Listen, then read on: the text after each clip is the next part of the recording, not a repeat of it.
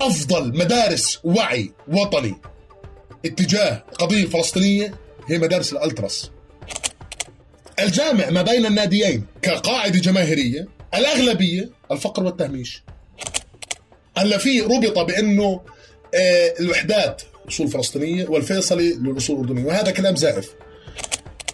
فأنا لما أجي أحكي عن فلسطين أو أجي أحكي مثلا عن سوريا أو أجي أحكي عن العراق أو بالتحديد فلسطين فأنا بخزق عيون الألتراس تاعون المنطقة العربية كلها. يلي بيحكوا عنا غوغائيين ودغمائيين وبطاطا في اللبن. من منهم بارك الصاروخ الذي خرج من غزة؟ النظر إلى حركات الألتراس في أوروبا.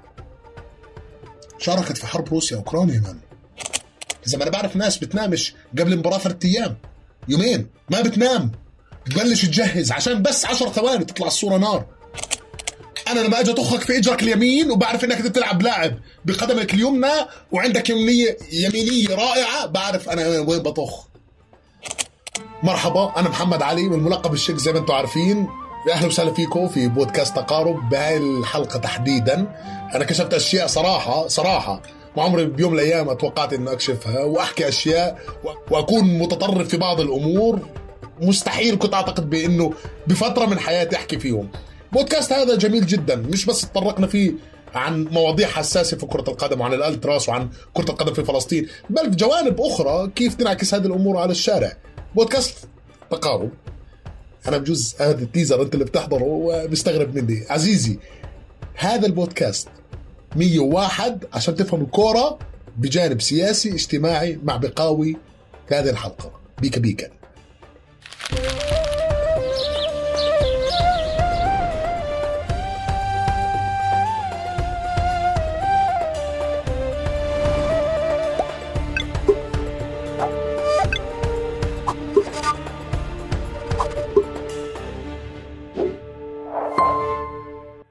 مرحبا واهلا وسهلا فيكم في حلقة جديدة من بودكاست تقارب. أهلا وسهلا فيكم دائما شكرا مقدما وشكرا دائما على آه، اشتراككم في القنوات تفعيل الإشعارات.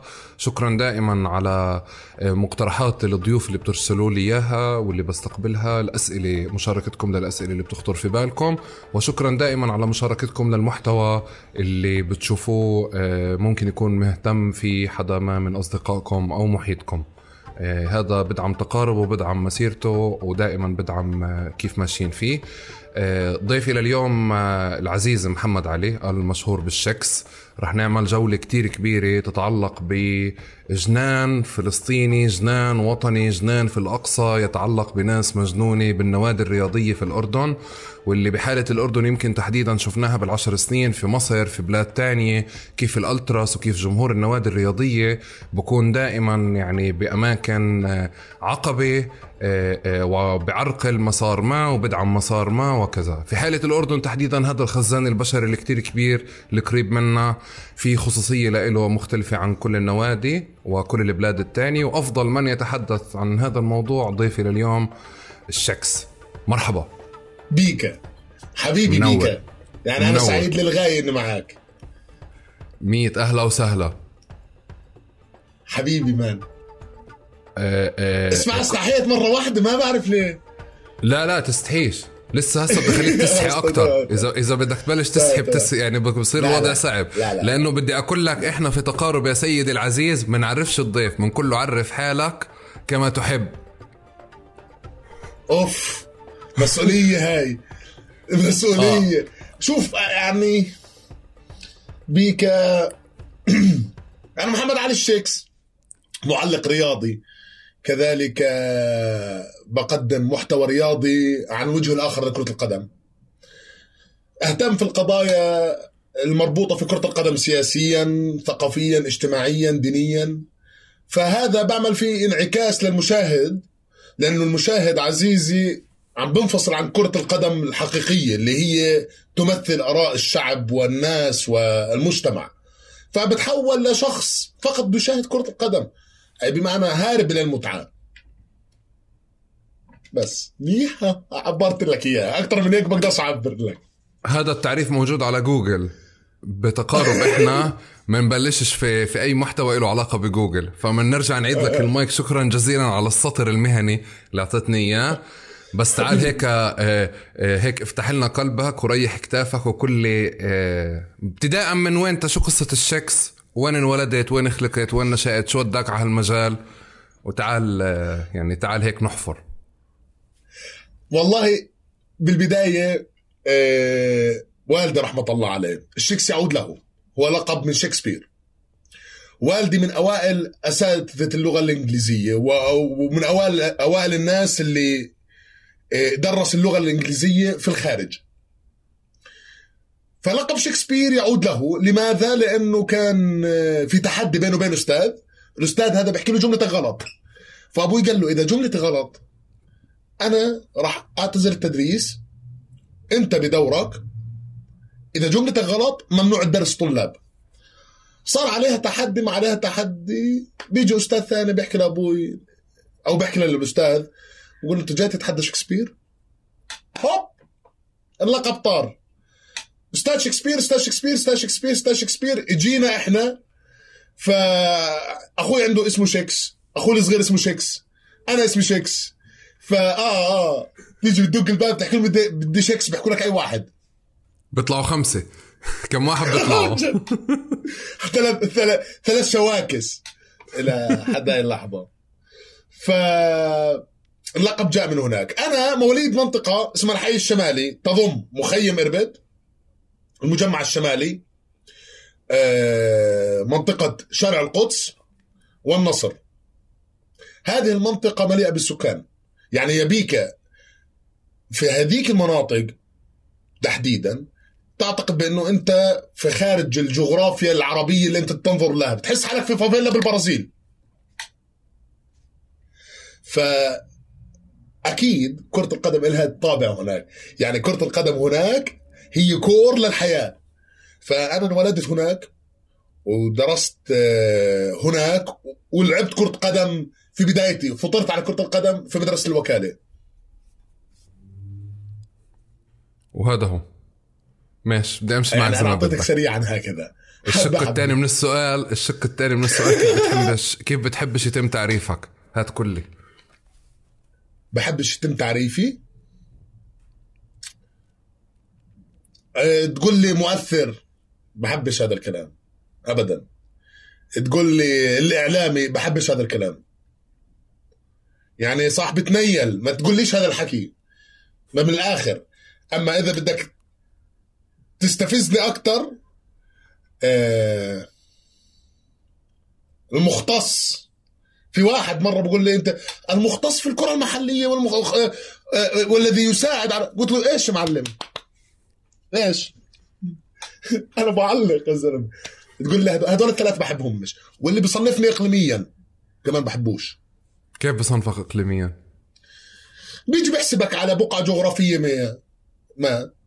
بقول لك إنه أنت محسوب على هذا ومحسوب على هذا ومحسوب على هذا ومحسوب على هذا. لماذا يا عزيزي؟ طب أنا إيش أسوي؟ يعني يعني أنا هل ولدت في هاي البقعة بقرار شخصي أو هنالك ضربة يد على حالك إنه أنت موجود هون. لا هذاك معترف فيك ولا هذا معترف فيك. لا هذا بعتبره منك ولا هذاك بعتبره من. طب شو تسوي أنا؟ أمشي على رموشي؟ لا تمشيش. لا تمشي طيب. حبيبي بيك يا حبيبي عسيرة الإقليم عسيرة الإقليم. أنا بقعد أحفر كمان مع كل ضيف بسؤال فلسطين كيف بلش معه. لأنه آه. هيدي يعني طبيعة البرنامج والحلقة والحوار دائما بنضل نتقاطع بالسياسة والاجتماع. بس هيك هاي أسئلة كلها بس هيك بنحط أرضية ل... لنسمع لكتير قصص. بس أنت آه، آه، بدي أسألك هو يعني السؤال نفسه تبع كل ضيف متى أو شو الحادثة اللي حولت سؤال فلسطين عندك لسؤال سؤال آخر؟ يعني طرحت وحطته على الطاولة.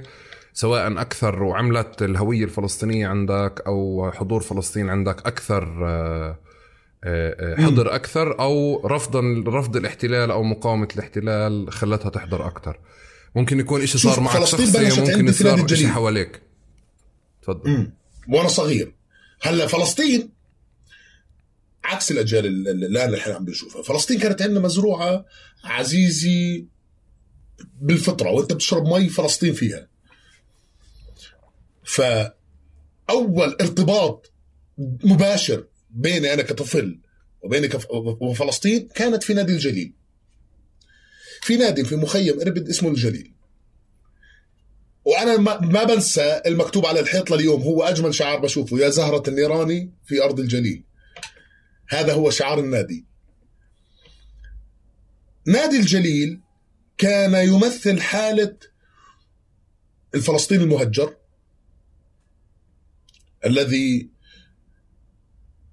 يريد من خلال النادي. اسمع إذا في مشكلة بالفصحى قول لي بحكي عامي. احكي اللي بدك إياه. ما في مشكلة. أنا. بحبك بيكا طيب. كان- كانت في إشكالية إنه لنكن واقعيين؟ الفلسطيني الذي يريد أن يمارس كرة قدم في الخارج أو الخ كان يذهب إلى شيء يشبهه. فنادي الجليل كان هو المنارة الأساسية ل- ل- لسكان المخيم. والمناطق المحيطة اللي في المخيم. فكان ذلك أول ارتباط لأنه كان المعسكر الصيفي اللي بيصير للأيتام بيجوا أيتام من الضفة الغربية من مخيمات سوريا مخيمات لبنان. فأنت بتعتقد بأنه أنت لحالك طلع في مجموعات بشرية تانية تشبهك في أماكن أخرى. في, سوريا في لبنان. أنت ما أنا صغير ما بعرف هذا الكلام. أنا ما بعتقد بأنه فقط يعني في مهجرين فلسطينيين هون. ما بعرف إنه في بلبنان. صغير جدا. ما بعرف إنه في في سوريا. وكان فكرة تلتقي في واحد غرب النهر عجيب. لأنه أنت مبني في داخلك إنه مستحيل تل... مستحيل تشوفه. أشوف ولد من الضفة ألعب مع و- ولد كره من الضفه كيف؟ هيك مستحيل. يعني يعني هذا هذا كان بس بالمخيلة. فأنت بتعيش على الأحلام وبتعيش على رواية سابقة حتى أمل العودة. فجأة بتكتشف إنه أوكي مرحبا. أنت من الضفة. كيف حالك؟ كيف صحتك؟ بتحكوا بتشي وميتشي تمام؟ إيه إيه. تلاقيه بيشبهك هذا كان لحظة التعرف الأولى. ولكن صادمة بنفس الوقت. الصدمة كانت بيكا بأنه طب أنت ليش مش راضي تتعرف علي على سبيل المثال أنه أنا مهجر؟ أنا بقى أنا زيك. ليه معتبرني حدا تاني. أنا اعتقدت أنه إذا في كان رفض من هنا المفروض ما يصيرش في رفض من هنا. هذا كانت البداية اللي فاهم بأنه يا عمي تحديدا اللاجئين في المنطقة كلها خارج فلسطين ما زال ملفهم مهمش. كيف ينظر لهم؟ وكيف يتم تحديد معايير إنه هذا بيشبهنا ولا بيشبهناش؟ هذا منا ولا مش منا؟ فكانت هاي اللحظة اللي هي بتكتشف بأنه شو أسوي أنا؟ يعني شو أسوي؟ إذا أنت مش راضي تأخذني يعني أنا ذاك الموقف صغير أنا موقف ب... أنا أنا طفل. بلعب قاعد فلعبنا ضد أطفال من طول كرم استنى شوي. هاي الساعة أنا اسف أنا آسف. خلص ها. لعبنا ضد أطفال من طول كرم. أنا رحت ألعب معهم بفريقهم. فالأطفال هدلاك بيحكوا لي لا تلعبش معانا. ليش يا حبيبي؟ الأطفال بيحكوا لي لا أنت بتروح تلعب مع فريقك. بقول ما إحنا موزعين. يعني إحنا في النادي في لجنة فتيان الايتام كل واحد بيلعب بفريقه اللي هو بنقيه قال لا انت بتروح تلعب مع فريق اللي هم مواليد مواليد هناك. ليه؟ لأنه انت منهم. إيه؟ روح تلعب مع هدلاك. لا روح العب مع هدلاك. فانا صار في عندي شرخ قد الكوكب. فهمت؟ بيك الشعور الداخلي. بال بالمساحة هاي كم كم هدولاك كانوا؟ لما بضلك تحكي هدولاك وهدولاك يعني كم كم تصنيف كان إذا يعني ترجع بنحكي- تتذكر؟ كم العدد؟ آه، بتحكي بنفس بنفس الحيز أو بنفس المساحة بنفس النادي. لما كنتوا بتلعبوا دوري كان في تصنيفات كتيرة بس بجرب أعرف هو إشي كان مثلا اللي هو تصنيف إنه لاجئين وأولاد الضفة ولا حتى بين اللاجئين في إشي ولا حتى جوا أولاد الضفة في إشي ولا لا كيف لا. كان شكلها؟ لاجئين والضفه لاجئ والضفة من جهة و أه وجودك إنه أنت على سبيل المثال لاجئ في البلد اللي جاي منها. مثل لبنان سوريا آه، مثلا آه، سكان مخيم هون آه، جاي من مصر وهكذا. فأنت فعليا بمعادلة اللي هو أنت لاجئ لاجئ فلسطيني موجود في الأردن فأحيانا م. تصنف كأردني أحيانا لاجئ فلسطيني أردني أحيانا ضفاوي أحيانا فلسطيني أحيانا كذا. ف بالضبط. فهي التصنيفات على حسب كيف يتم التعامل معك. وهون هون بلش. هون كم كان عمرك بهذه المرحلة؟ بهذا الوقت؟ من 10 11 أوكي هون بلش هون بلش سؤال فلسطين ينفتح بشيء بتجاوز الرموز ها؟ شيء يعني أنا ما يعني كنا يعني في عندك كور اللي هو في المسجد. أمي كانت تحكي لنا عنه. وأبوي رحمة الله عليه إنه فيش حدا أحسن من حدا يابا إلا في التقوى يا أخي. هو من السنغال سيراليون من الصين. فأنا مش متعرض لهذا الأمر. فأنا باني على أساس إنه هيك العالم. طلع وين؟ أروح أدور على نفسي. مش مني آه. أهلا وسهلا فيك. إحنا بتقارب إن شاء الله يعني ما ما عندناش تصنيفات وبالتقوى هون الفارق بس.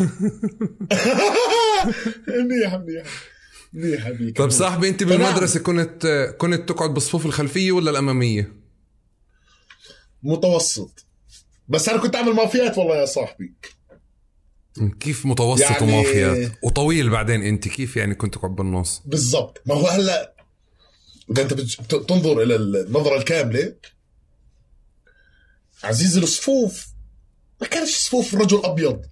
خمس طلاب عشر طلاب قاعدين على كراسي. لا الصف فيه 60 بني آدم طبخة.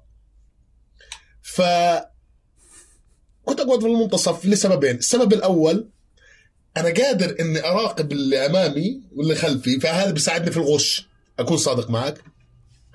إذا قعدت بالخلف الأستاذ حظل يجنني. ظل يطلع هيك طلع هيك. فلا. آه بس كنا نعمل مافيات. أنا يعني بنساش إنه المدرسة كانت بالنسبة لي اليوم أحلى لحظات. هي صقلت جزء من الشخصية صدقا. من أنو نواحي؟ مدارس الوكالة بالعادة يا إما بيطلع الواحد منها بتجربة تعليمية جيدة يا إما تجربة مافيات على قولتك أو تجربة مشاغبة. بس أنت تجربتك منها آه، آه، أعطيني هيك خلاصتها. من الآخر؟ لا مش من الآخر بالراحة. أنا بحب التفاصيل. أنا مدمن طيب تفاصيل. آه جمالية جمالية المكان كالتالي نديه عزيزي لربما الناس مش تنظر إلى مدرسة الوكالة بأنه هي مدرسة فقط لا غير. لا لا. وهذا تكتشف لاحقا بأنه هي جزء من منظومة بتعتقد بأنه أنت مدرسة هي ولكن هي أشبه في إصلاحية السجون. حرفيا. من شكلها. أنا ما بعرف شو صار عندي بس هسه تمام الأمور. أنا راح أغلبك في المونتاج. لا لا تمام تمام رواق مش طيب. مشكلة. استنى ها. بحكي لك هي أقرب أن تشبه آه، مصلحة السجون إصلاحيات مصلحة السجون. من شكل البناء من السور وبعد السور في شيك هذا أنت تكتشفه على كبر بعد ما تبلش تكتشف العالم الخارجي. وفي الداخل مطحنة. في الداخل الصف بيكون في خمسين طالب. موزع على شفت صباحي ومسائي. أربعين طالب. وهذا هذا هذا مثلا هذا الصف أو هذا الكرادور فيه خمس صفوف ست صفوف سجن. مش بمفهوم المدرسة العادية. وبتتفرج على الشباك ليس شباك تستطيع أن تشاهد فيه الخارج بشكل جيد. لا شباك كأنك في معتقل. بعدها في آه، فاصل حديدي بعد الفاصل الحديدي في الشيك. فهذا بكون له تأثير عليك بأنه هذا تكتشفه لاحقا بأنه عزيزي أنا كنت في مصلحة سجون ما كنتش في مؤسسة تعليمية. هو بالنهايه يستطيع أن يعلمك بمنظور آه، الرجل الابيض الأوروبي اللي بدور على السلام اللي بدور على مصلحته هو في المقام الأول ويثبت بأنه آه، العنف بطريقة ما لا يأتي بنتائج. هو ما بوصل لك إياها في رسالة دايركت. يعني هذا كان واضح في المنهاج. هو بوصل لك إياها بطريقة بأنه اتفرج العالم كيف ماشي. فأنا بذكر إنه مثلا بيكون في شخصية من شرق آسيا في شخصية من إفريقيا في شخصية مثلا. هاي دائما دائما حاضرة عندهم. بتحس إنه أنت لازم تكون زي هذول تتقبل الناس تاخذ مع الناس. ما في إشكاليات. وأنا ما عنديش مشكلة في الرسالة بس أنا عندي مشكلة في العقلية الباطنية للأجندة هاي. فهي تؤثر عليك بإنه تطحنك في الداخل. مدارس الوكالة على سبيل المثال لا تستطيع أن تجزم بأن مدارس الوكالة تستطيع أن تخرج منهج تعليمي صحيح حتى تقوم بإصلاح طالب حتى يخرج إلى المجتمع. لا. بتاتا. هي دائرة سجون بزي تعليمي. بالإضافة لهذا الكلام نسبة كبيرة جدا من يدرس في الوكالة مرسوم له طريق أن لا يكمل تعليمه. نسبة كبيرة للغاية. أنا بعودك أنه طلع الدراسة قديش متعب هون وتاخذ شراحتك ومطحنة وعلى مستوى كرسي ما بتلاقيش تقعد. ليه مغلب حالك؟ خلص بعد الثالثة اسحب حالك الساعة 11 الصبح روح. عكس كل مدارس العالم. عكس كل مدرسة موجودة حواليك. الساعة 11 تطلع. أنت غريب إنه كيف؟ ليه؟ طب هذا أحد أساليب التمييز أستاذي. هذا الس... والله بيكا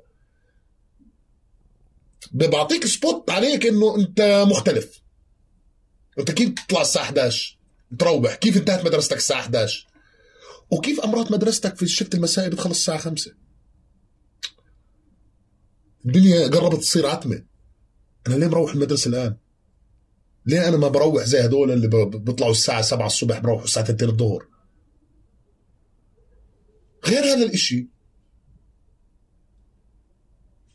هي بالنسبة للمعلمين تعتبر كمان يلا ماسورة فلوس فاتحة فأنا بستفيد منها منتفع.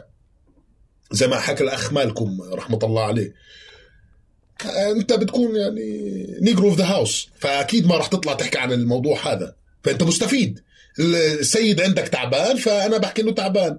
السيد عندك مريض فأنا بحكي إنه مريض. لا إحنا مدرستنا أفضل المدارس اللي بتدرس وتخرج كيف؟ بناء على ماذا؟ معطيات؟ إحنا أكلنا هوا. إحنا أكلنا هوا. أنت بتزرع فكرة إنه ممكن آكل كف واعطيه خد الثاني آكل عليه كف بعدين تشلح لي البلوزة والبنطلون بطرق سلمية وأنا بعيط لك فراشات وقوس قزح. هيك الحياة كانت. أنت فاهم علي؟ كان في بروباغندا باطنية شغالة عليك. اذا بتنظر بيك انت بعرفش إذا شفت أنت أكيد شفت. بيك انظر إلى مدرسة الوكالة. هل هي مدرسة؟ هل هي بنيت مدرسة؟ ابدا. معتقل مان شيك مضروب سور طويل قزاز مسكر بعدها حديد. إيش الطالب بده يطلع من هناك؟ بعدين الإشي التربوي اللي ممكن يكون شغال عليه آه إنه هل ممكن يكون في إصلاح لطالب؟ الآخر طلاب تفهم بعض جوا. السجن مان هذا محسوب على المنطقة الشرقية هذا محسوب على المنطقة الغربية هذا محسوب على عيلة ما هذا محسوب على آه، حدا موجود كبير هون. فهاي الساحة لإلي أنت ممنوع تيجي لعندي. بأي مدرسة هذا الكلام كان يصير؟ فيش منه هذا الشيء في المدارس؟ الاستاذ بينزل بيفض كل شيء إلا في الوكالة. حرفيا مان في آه، تقسيمات. هذه التقسيمات لاحقا كمان بس لأنه هذا بظل مزروع في عقل الباطن. بس تكبر أنت كطفل بعدين تصير شاب شت إنه أنا كنت في سجن. والله هاي الشبيبة محسوبة على آه، شرق المخيم مثلا. هذول دار مثلا مثلا عيل الدار أبو مسامح. فأنت ما بتقربش عليهم. هذول سبعوية ما بتقربش عليهم. هاي مناطقهم. باي مدرسه هذا الإشي. فهذا ب... هذا بزرع فيك فكره أنت لما تشوف أجنبي لما كان يجي مو واحد من الأمم المتحدة تلقائي بتشوف إنسان أنت لازم تخدمه. direct. تم زراعة في عقلنا الباطل. إذا شفت هذا أنت أجنبي أشقراني عينيه زرق بيحكي لغة أنت مش فاهمها. هو أفضل منك أفهم منك أوعى منك أنظف منك وبفهم أكثر منك. فأنت لازم تخدمه. فبصفي هذا موجود في عقلك الباطن هون. حتى لا, لا, لا مش بس للأجيال لأبد الآبدين إنه هذا هو اللي بطعميك هذا اللي بشربك هذا هذا هذا أحسن منك. حتى هذا فاهم الحياة أحسن منك. أنت امامه لا شيء. فأنت بس تبلش تشوف الأجنبي. تربى عليها في المدارس. تبلش تشوف الأجنبي. تنظر له إنه هو المخلص تاعك.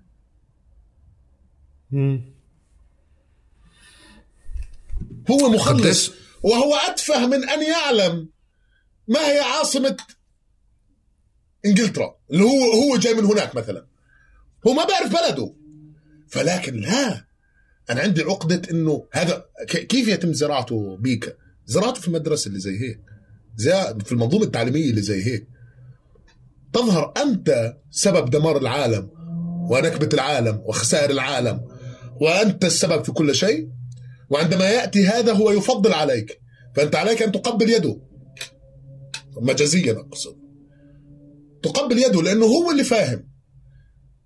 وهو اللي عارف هو اللي معامل لك هو اللي سواك. شايف هذا الإشي اللي أنت عايش فيه اللي هو آه شوية الزنك والحديد والكذا هو اللي عمل لك إياه. أنت لو لا تكون زمان متت فيقوم أشكره. كيف تشكره؟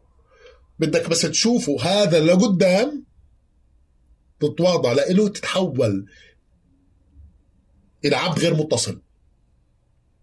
عندما يقول لك شيء فيجب عليك أن تصدقه.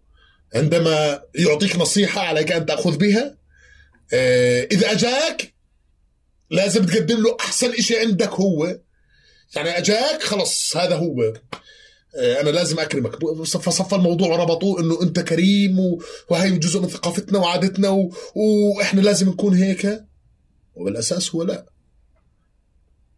فهذا كله تنشأ فيه في منظومة تعليمية بالتحديد في الأوروبا شيكس قد إيه أخذك وقت لميزت اللي بتقوله عنه اللي بتحكي لي عنه لحد. اللي بتحكي لي فيه. لحد. لحد السن 18 سنة. أكلت كف أو صار معك مشهد لخ... ل... ل... فتح لك هذه الصورة؟ طبعا. طبعا. شو صار؟ يا زلمة.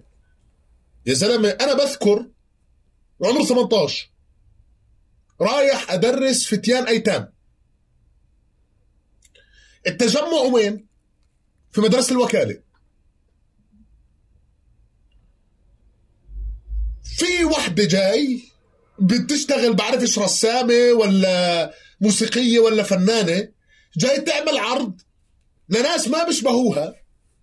عن عن آه تذكرت جاي تغني آه، أغاني لطيفة المفروض للأطفال في في المدرسة.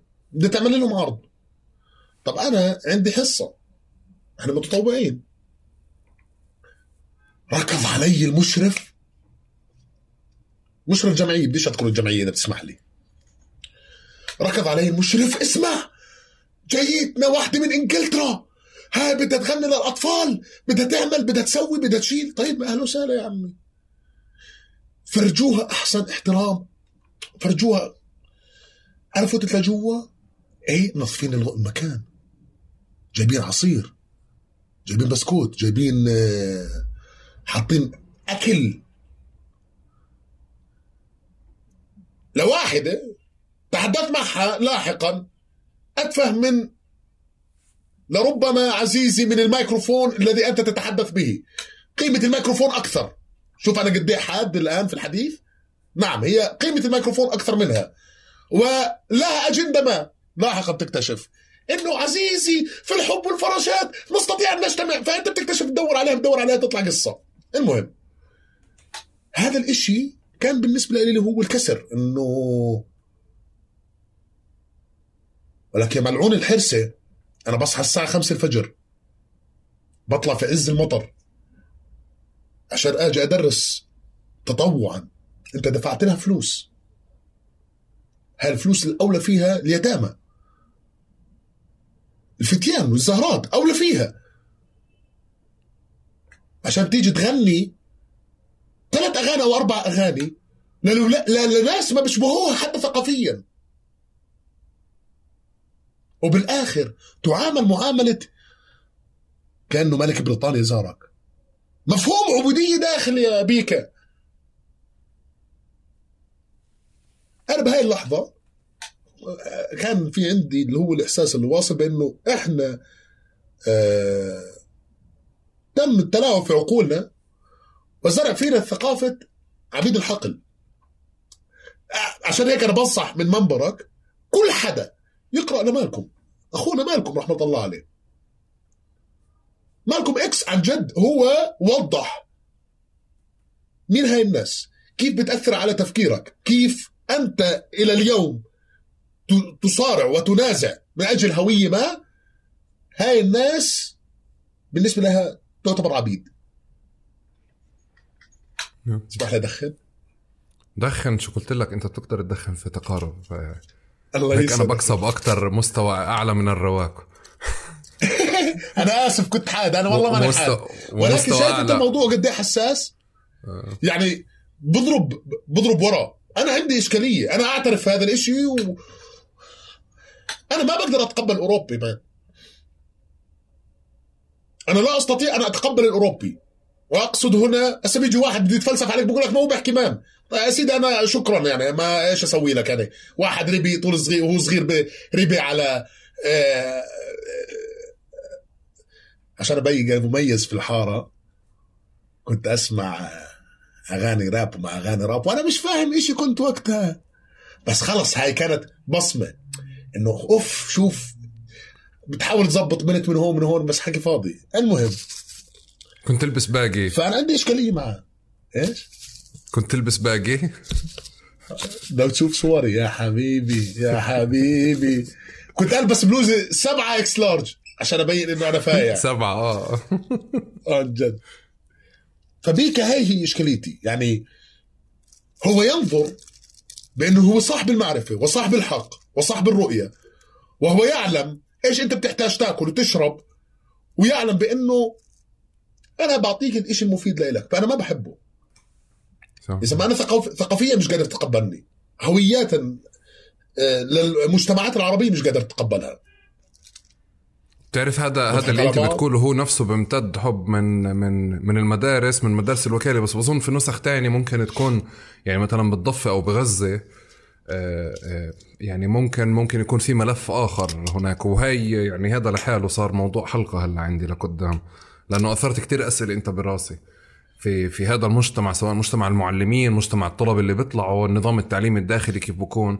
بس أنا وأنت قاعد بتحكي على صورة الأجنبي أنا بتذكر إنه في في الانتفاضة دائما كنا يعني ما قبل الانتفاضة ما كانش في تعاطي مع أجانب أو ما كناش نشوفهم يعني.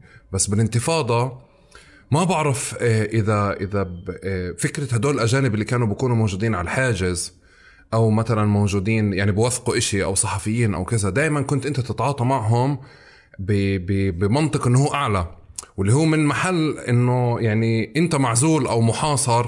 إذا أنت حكيت عن عن المدرسة الوكاري ك كحيز جغرافي أو أكبر بك أو رحت باتجاه محيط أكبر وتعاطيت معها. أنا بقدر أتعاطى مع طول كرم العلاقة بين طول كرم ونابلس. كمان شكل في حصار أكبر موجود حتى لو الجغرافيا كانت أكبر. ففي نظرة حتى لو هو ما تصرف كحدا باستعلاء علي أو فوقية علي. أنا بلاقي حالي بالضبط أنت كيف بتقول يعني اللي هو داخل علينا إحنا يعني يعني دخلت الشرف الكبير هذه يعني أجت نورت الدنيا وفي حاله من إنه إحنا لازم يعني في سلوك ما اللي بدك تنال الإعجاب فيه آه آه لازم اعطاطي راسي وتفضلوا أهلا وسهلا. آه هذا من من ما جاش من عبث. بعدين أنا بنساش حرب العراق. والله ما بنسى حرب العراق. أنا حرب العراق عندي مؤثره فيه لليوم والله. والله ما ببلعهم والله ماني قادر أبلعهم والله أنا ما ببلعهم ما ببلع أنا الساعة 3 العصر لما اجى سقوط بغداد هاي اللقطة في حياتي بنساهاش أنا كثير عنيف معك في الحلقة أنا ما أنت وين كنت؟ وين كنت فيها هاي؟ لأنه أنا بدي أشاركك مشهد على فكرة، أنت وين كنت؟ اللحظة اللي سقط فيها اللي دخلوا فيها بغداد وأسقطوا فيها ال- آه، كنت بلعب بالحارة. إيش عملت؟ ركضت على البيت. تتفرج على الحسرة بوجه أبوك يا زلمة. بده طق يا زلمة. بده طق. وأنا ما بنسى انه انه إنه لما حطوا العلم حسيت حالي أرخص من الحذاء. أنا ما بقدر ابلع ما ب... عشان هيك من هون معلق. من وأنا صغير. إيش هذا؟ مين هدول؟ والله لو بكوا فراشات يا صاحبي. والله لو بكوا فراشات. والله لو بكوا فراشات. واخرجوا الانهار من السماء إلى الأرض. راح يظل بالنسبة لإلي هذا كولونولي أبيض يرى نفسه إنه هو الماستر وإنت عبد. بالمشهد نفسه اللي انت بتقوله إحنا كان كانت انتفاضة كانوا بيجوا مؤسسات وجمعيات بيعملوا بجمعوا الأطفال عشان كان في مصاري بتنزل لتنمية الطفولة وتريح الأطفال وهيك. فأخذونا بدهم يريحونا في وقتها في في أريحة. آه، كان في حديقة وكان مخيم. طبعا انت بتروح غاد بتتفاجأ انه ما فيش ولا تجهيزات زي الخلق ولا ولا مكان مبيت زي الخلق بس انه حتى هاي يعني زي البلد كلها مش مهيئة أصلا لترعى أطفال أو تتعاطى معهم بشكل يعني بشكل كما يجب. آه، كان لما البرامج اللي إحنا بنتعاطى معها زي كانوا عم بيحاولوا يعزلونا عن عن الأخبار والسياسة والتفاصيل وهيك. في الحديقة آه، في المحل اللي أنت ممكن تشتري منه ال- الكشك وجواه في تلفزيون. فبتذكر وقت آه، وقت السقوط والمشهد اللي بتحكي عنه. إحنا كلياتنا رحنا باتجاه ال ال يعني باتجاه الكشك وقاعدين نتفرج على على مشهد إحنا جايين حب ماخديننا عشان يريحونا من مشاهد الانتفاضة ويعني والمفروض يعني آه، آه، ويريحونا من الحواجز والتفاصيل هذه وكذا. بتطلع أنت غاد في عشر دقائق يمكن حالة من الصدمة أطفال ومرشدين والمرشدين وجوههم صارت سوداء. اللي هو المفروض هذا يرعاني. يعني هلا بأثر رجعي انت بس تيجي تطلع على المشهد المفروض هذا يدير باله علي. وبتذكر حتى لما جرب يعمل زي مضيفة الطيران يقلب الوجه ويتحكم بملامح الوجه مش قادر. بس صار في خلص هيك إشي خيم على على البرنامج تبعنا كله إنه حتى لو إحنا بنغني وأركضوا وإلعبوا وكذا بس في إشي خلص هيك يعني بؤس قام. وفعلا زي ما طبعاً. أنت بتقولها أحيانا كتير إحنا بنكون نحكي انتفاضة الفلسطينية وبنحكي غيرها بس آه، يعني سقوط بغداد وغزو العراق هذا في إشي بذاكرتنا لن ينسى. يعني وعلم ما هو هذا الجيل علم هاي, علامة. هاي الجيل الجديد. هذا الجيل الجديد تقول له حبيبي سقطت يعني سقوط بغداد بالنسبة لي. شوف لقطتين في حياتي في الصغر بس بش. فوتت شارون على المسجد الأقصى؟ على الحرم. هاي بنساهاش مستحيل. لاحقا قد ما أنت بتشوف لكن هاي اللقطة اللي هي بتضوي في الدماغ. واللقطة الثانية سقوط بغداد. سقوط بغداد واقتحام الحرم القدس الشريف. هاي لقطتين في راسي ومش بس في راسي وربما الأجيال الماضية كلها. هاي اللقطتين آه، مخيفات يعني. هذا هذا بالعكس تعرف شو هذول؟ أنا بعتبرهم روادع أخلاقية إذا بيوم من الأيام حاولت تميع آه آه آه. بتعرف إحنا اللي زي اليوم لما أنت بتيجي بتحكي مع حدا بتقول له ب 2011 شو كان موقفك من من الثورة الفلانية أو من البلد الفلانية؟ يعني إذا إحنا بدنا نرجع نطلع على بعض هو في مسطرة كانت إنه أي حدا فعليا كان يعني موقفه مش واضح مع وقت غزو العراق هذا بني آدم ساقط يعني للعمر حتى إنه كانت. تطلع ناس على التلفزيونات تقعد تبرر تحكي شكل المعارضة بتذكر وقتها أنا ناسي الأسماء بس بتذكر إنه يعني كل وجه حدا فيهم هذا لا ينسى بس هذا واحد يعني ساقط. خلصنا. انهي الملف يعني بهذا شكرا. الشكل. بالضبط. بالضبط.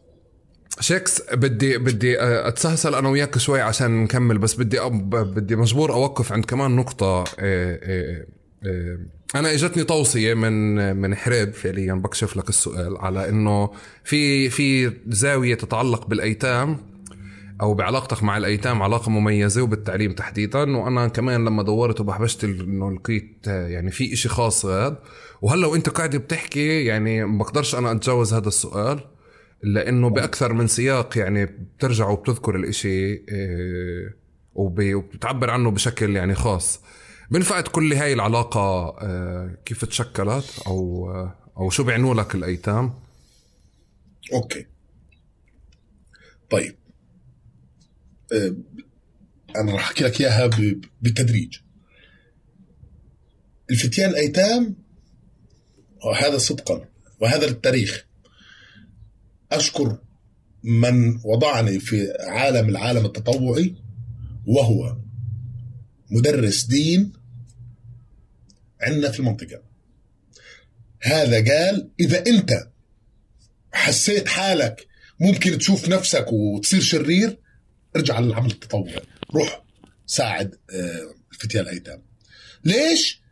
أنت بتشوف انعكاس عند هدول الطلاب. هلا هو ما بحكي في هذا الإشي بحكي لك اياها في مفهومك الصغير. أنا طفل صغير.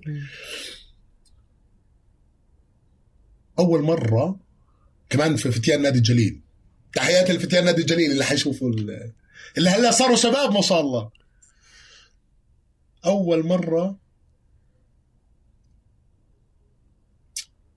تصحى أنت الساعة أربعة ونص. هذا أول أول مرة أول. يعني أه بدك نسميها اشتباك. ها أه؟ أول اشتباك إلي في هذا الواقع آه، الحياتي إنه أصحى أربعة ونص الفجر. شو كنت أنا أول ثانوي عشر أول ثانوي آه أنزل أدرس فتيان شو بدك تدرسهم؟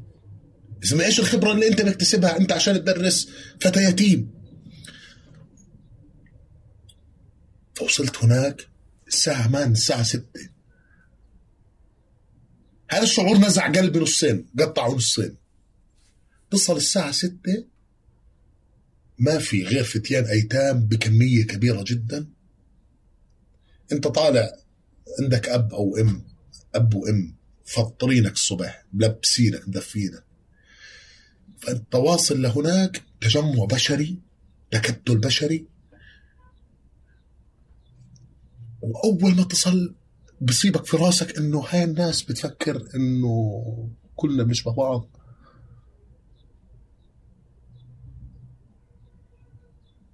هو ما بعرف فكرة إنه شعور أب وشعور أم. عنده شعور أم ممكن بس ما بعرف شعور الأب. وعنده شعور أب ممكن ما بعرف شعور الأم أو فاقد الاثنين. اسمع أنا هذا بالنسبة لي كان الشرخ. من يومها حلفت يمين أنا لو في عندي الآن مشوار بدي أطلع أعلق مباراة في في في طاجكستان نهائي دوري أبطال أوروبا في في, في أوزبكستان ولا في روسيا ولا في أي مكان ولا عند الفتى اليتيم الفتى اليتيم؟ الفتى اليتيم أولى. الفتى اليتيم أولى. بتعرف شو بتعرف شو معنى بتهذب النفس؟ بتهذب النفس. أنت بتتعلم يا زلمة. وبتزيد كراهيتك وهذا شيء مهم وهذا شيء مش عاطل. تزيد كراهيتك للمنظومة الاجتماعية وللمنظومة العالمية اللي هو بتقدر تحكم علينا كمجتمعات بشرية.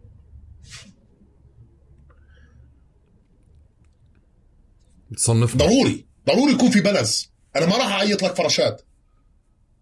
أنا راح أغذي عندي جزئية لربما أنت بتشوفها سوداء سيئة. ولكن هاي التغذية بتساعدني أن أستمر بمحاربة الأمر. إنه هذا ليش بدك تعامله معاملة special بناء على إيش بدك تعامله معاملة special ما هو أنت لما تيجي تعامل حدا معاملة خاصة ويكتشف لاحقا بأنه هذا الإشي المشاعر اللي كنت تعطيه إياها مش حقيقية. مصيبة والله مان. والله مصيبة يا بيكا. مصيبة مصيبة كبرى. فأنا هاي هاي هاي بتربي لك عندك شوية ضغينة. ضغينة صحية بسميها. وبنفس الوقت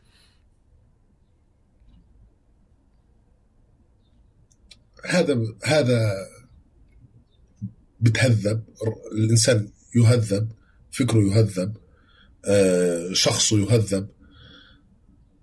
وتتشارك مجتمعات بتصير تشبهك لاحقا. فأنا عندي بالنسبة لي الفتى اليتيم والله أقول لك أحسن مما أخرجت الأرض الأيام هاي. بديش بديش يعني بديش أقعد أقارن لك الموضوع. هي مش مقارنات ولكن الفتى اليتيم الفتى اليتيم يا زلمة عبارة عن وردة. أنا هذا من أول مشوار لليوم. أنا هذا الإشي مستحيل أنساه. أفوت الساعة 5 الفجر يا زلمة. مرحبا أستاذ أستاذ مين؟ مين أستاذ؟ أنا مش أستاذ يا عمي. لا أنت أستاذ جاي تعلم. مين اللي مين اللي حكى لك هيك؟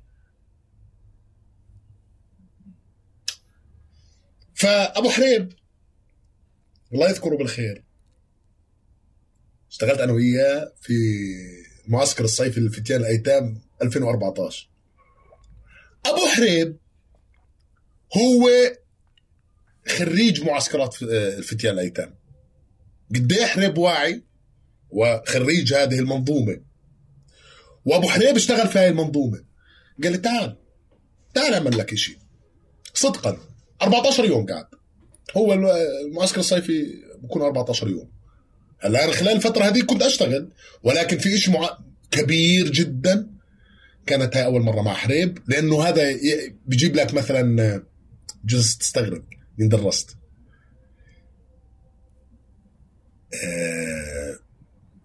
من فلسطين من لبنان من سوريا فتيان أيتام. ف أنا إيش ممكن أقدر أعمل؟ إيش ممكن أقدر أعمل؟ في ناس آه، هندسة في ناس كذا في كذا. أنا عملت إذاعة المعسكر. تعال. تعال أطلعك معلق تعال أطلعك قارئ نشرة أخبار. ففي ميكروفون وسماعات وفاصل موسيقي ومفاصل موسيقي. فعملت إذاعة للمعسكر.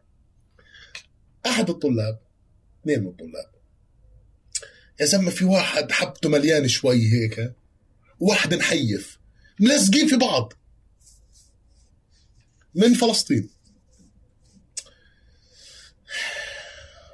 شو اسمك أنت؟ ناسي اسمه. لمع في اسم في لمع في راسي اسم العيلة. طيب والثاني ناسي اسمه لمع في راسي اسم العيلة. ولاد مين؟ قول لي يا بيكا مخيم جنين. اشتاح مخيم جنين؟ ابن طوالبة؟ وابن الصباغ. الاثنين اللي جننوهم. ابن محمود طوالبة. واقف قدامي. ابن محمود طوالبة في ناس بس بلش يشرح عن أبوه. في ناس مش عارفة. أبوه فاتوا عليه فقرر إنه يحط آه، آه، فخخ البيت واستعد وقتل. أنا هيك قايل. ولك هذا ابن الطوالبة أبوك على صور كنا نلزقه على الحيطان. ابن الصباغ أنا ذاكر بيتكم هد وهم بدوروا عليه. بعدين راح على بيت ثاني وهو صغير بيته انهد كبر بيته انهد وهو مطارد. هرب وهم بدوروا عليه بيته انهد ثالث مرة واستشهد. فكان أولاد أعلام في المقاومة الفلسطينية في الضفة موجودين معي. فبحكي لأبو حريب وقتها بذكر بقول له يا زلمة أنا هذا إيش ده درسه يعني إيش بدي أدرسه هذا؟ إيش هذا بدي أحطه في باترينا. فقط وتحافظ عليه. يعني كله خلص هذا بكفي. اللي شفته وعشته بكفي. آه العشاء الأخير مذكور عندنا في آه، قصة عيسى بن مريم وقصة محمود طوالبي. بس. ابنه لمحمود طوالبي كان جالس. أنا هذا هذا ملامحه ملامح ابن ببعث لك الصورة. صورت معاهم. الاثنين أو ابن الطوالبي تحديدا بيحكي عن أبوه كأنه شايفه امبارح. فأنا هذا إيش بدي أدرسه؟ فكان كمان انعكاس لإلي أشوف كيف ينظر الفتى اليتيم خارج مجتمعاتنا خارج بلدنا هون الفتى اليتيم في فلسطين الفتى اليتيم في لبنان الفتى اليتيم في سوريا. فكان هذا التجمع بالنسبة لي هو كان أول لقاء قوي بحريب. كنت أعرف حريب ولكن أول لقاء قوي بحريب. ومن 2009 10 لليوم الفتى اليتيم كل أسبوع لازم أعمل إشي معه مش هذا واجب مش ومش بس فرض. لا هذا واجب عليك أنت كشخص تشارك كل شيء عندك له ليش؟ مش عشان هو فاقد شيء لربما أو أقل منك أو أعلى منك أو كما تريد أن تصنفه لا. لأنه أنا تعلمت أكون إنسان بسببهم صراحة من الآخر. اقعد أنا مقلق في الكلام. تعلمت أكون إنسان بسببهم. بس. يعني أنت فعليا عندك مدارس الوكالة بعدين مسار دار الأيتام اللي خلاك تكون يعني تطلع تبطل مافيات وتبطل مشاغب بهذا الشكل. تقريبا. يعني أحكي لك شغلة. يعني انتقلت بعدها على مدارس حكومية. مدارس الحكومة آه ذكرياتها لطيفة يعني اللي هي كورة وما كورة والخ فوتبول. بس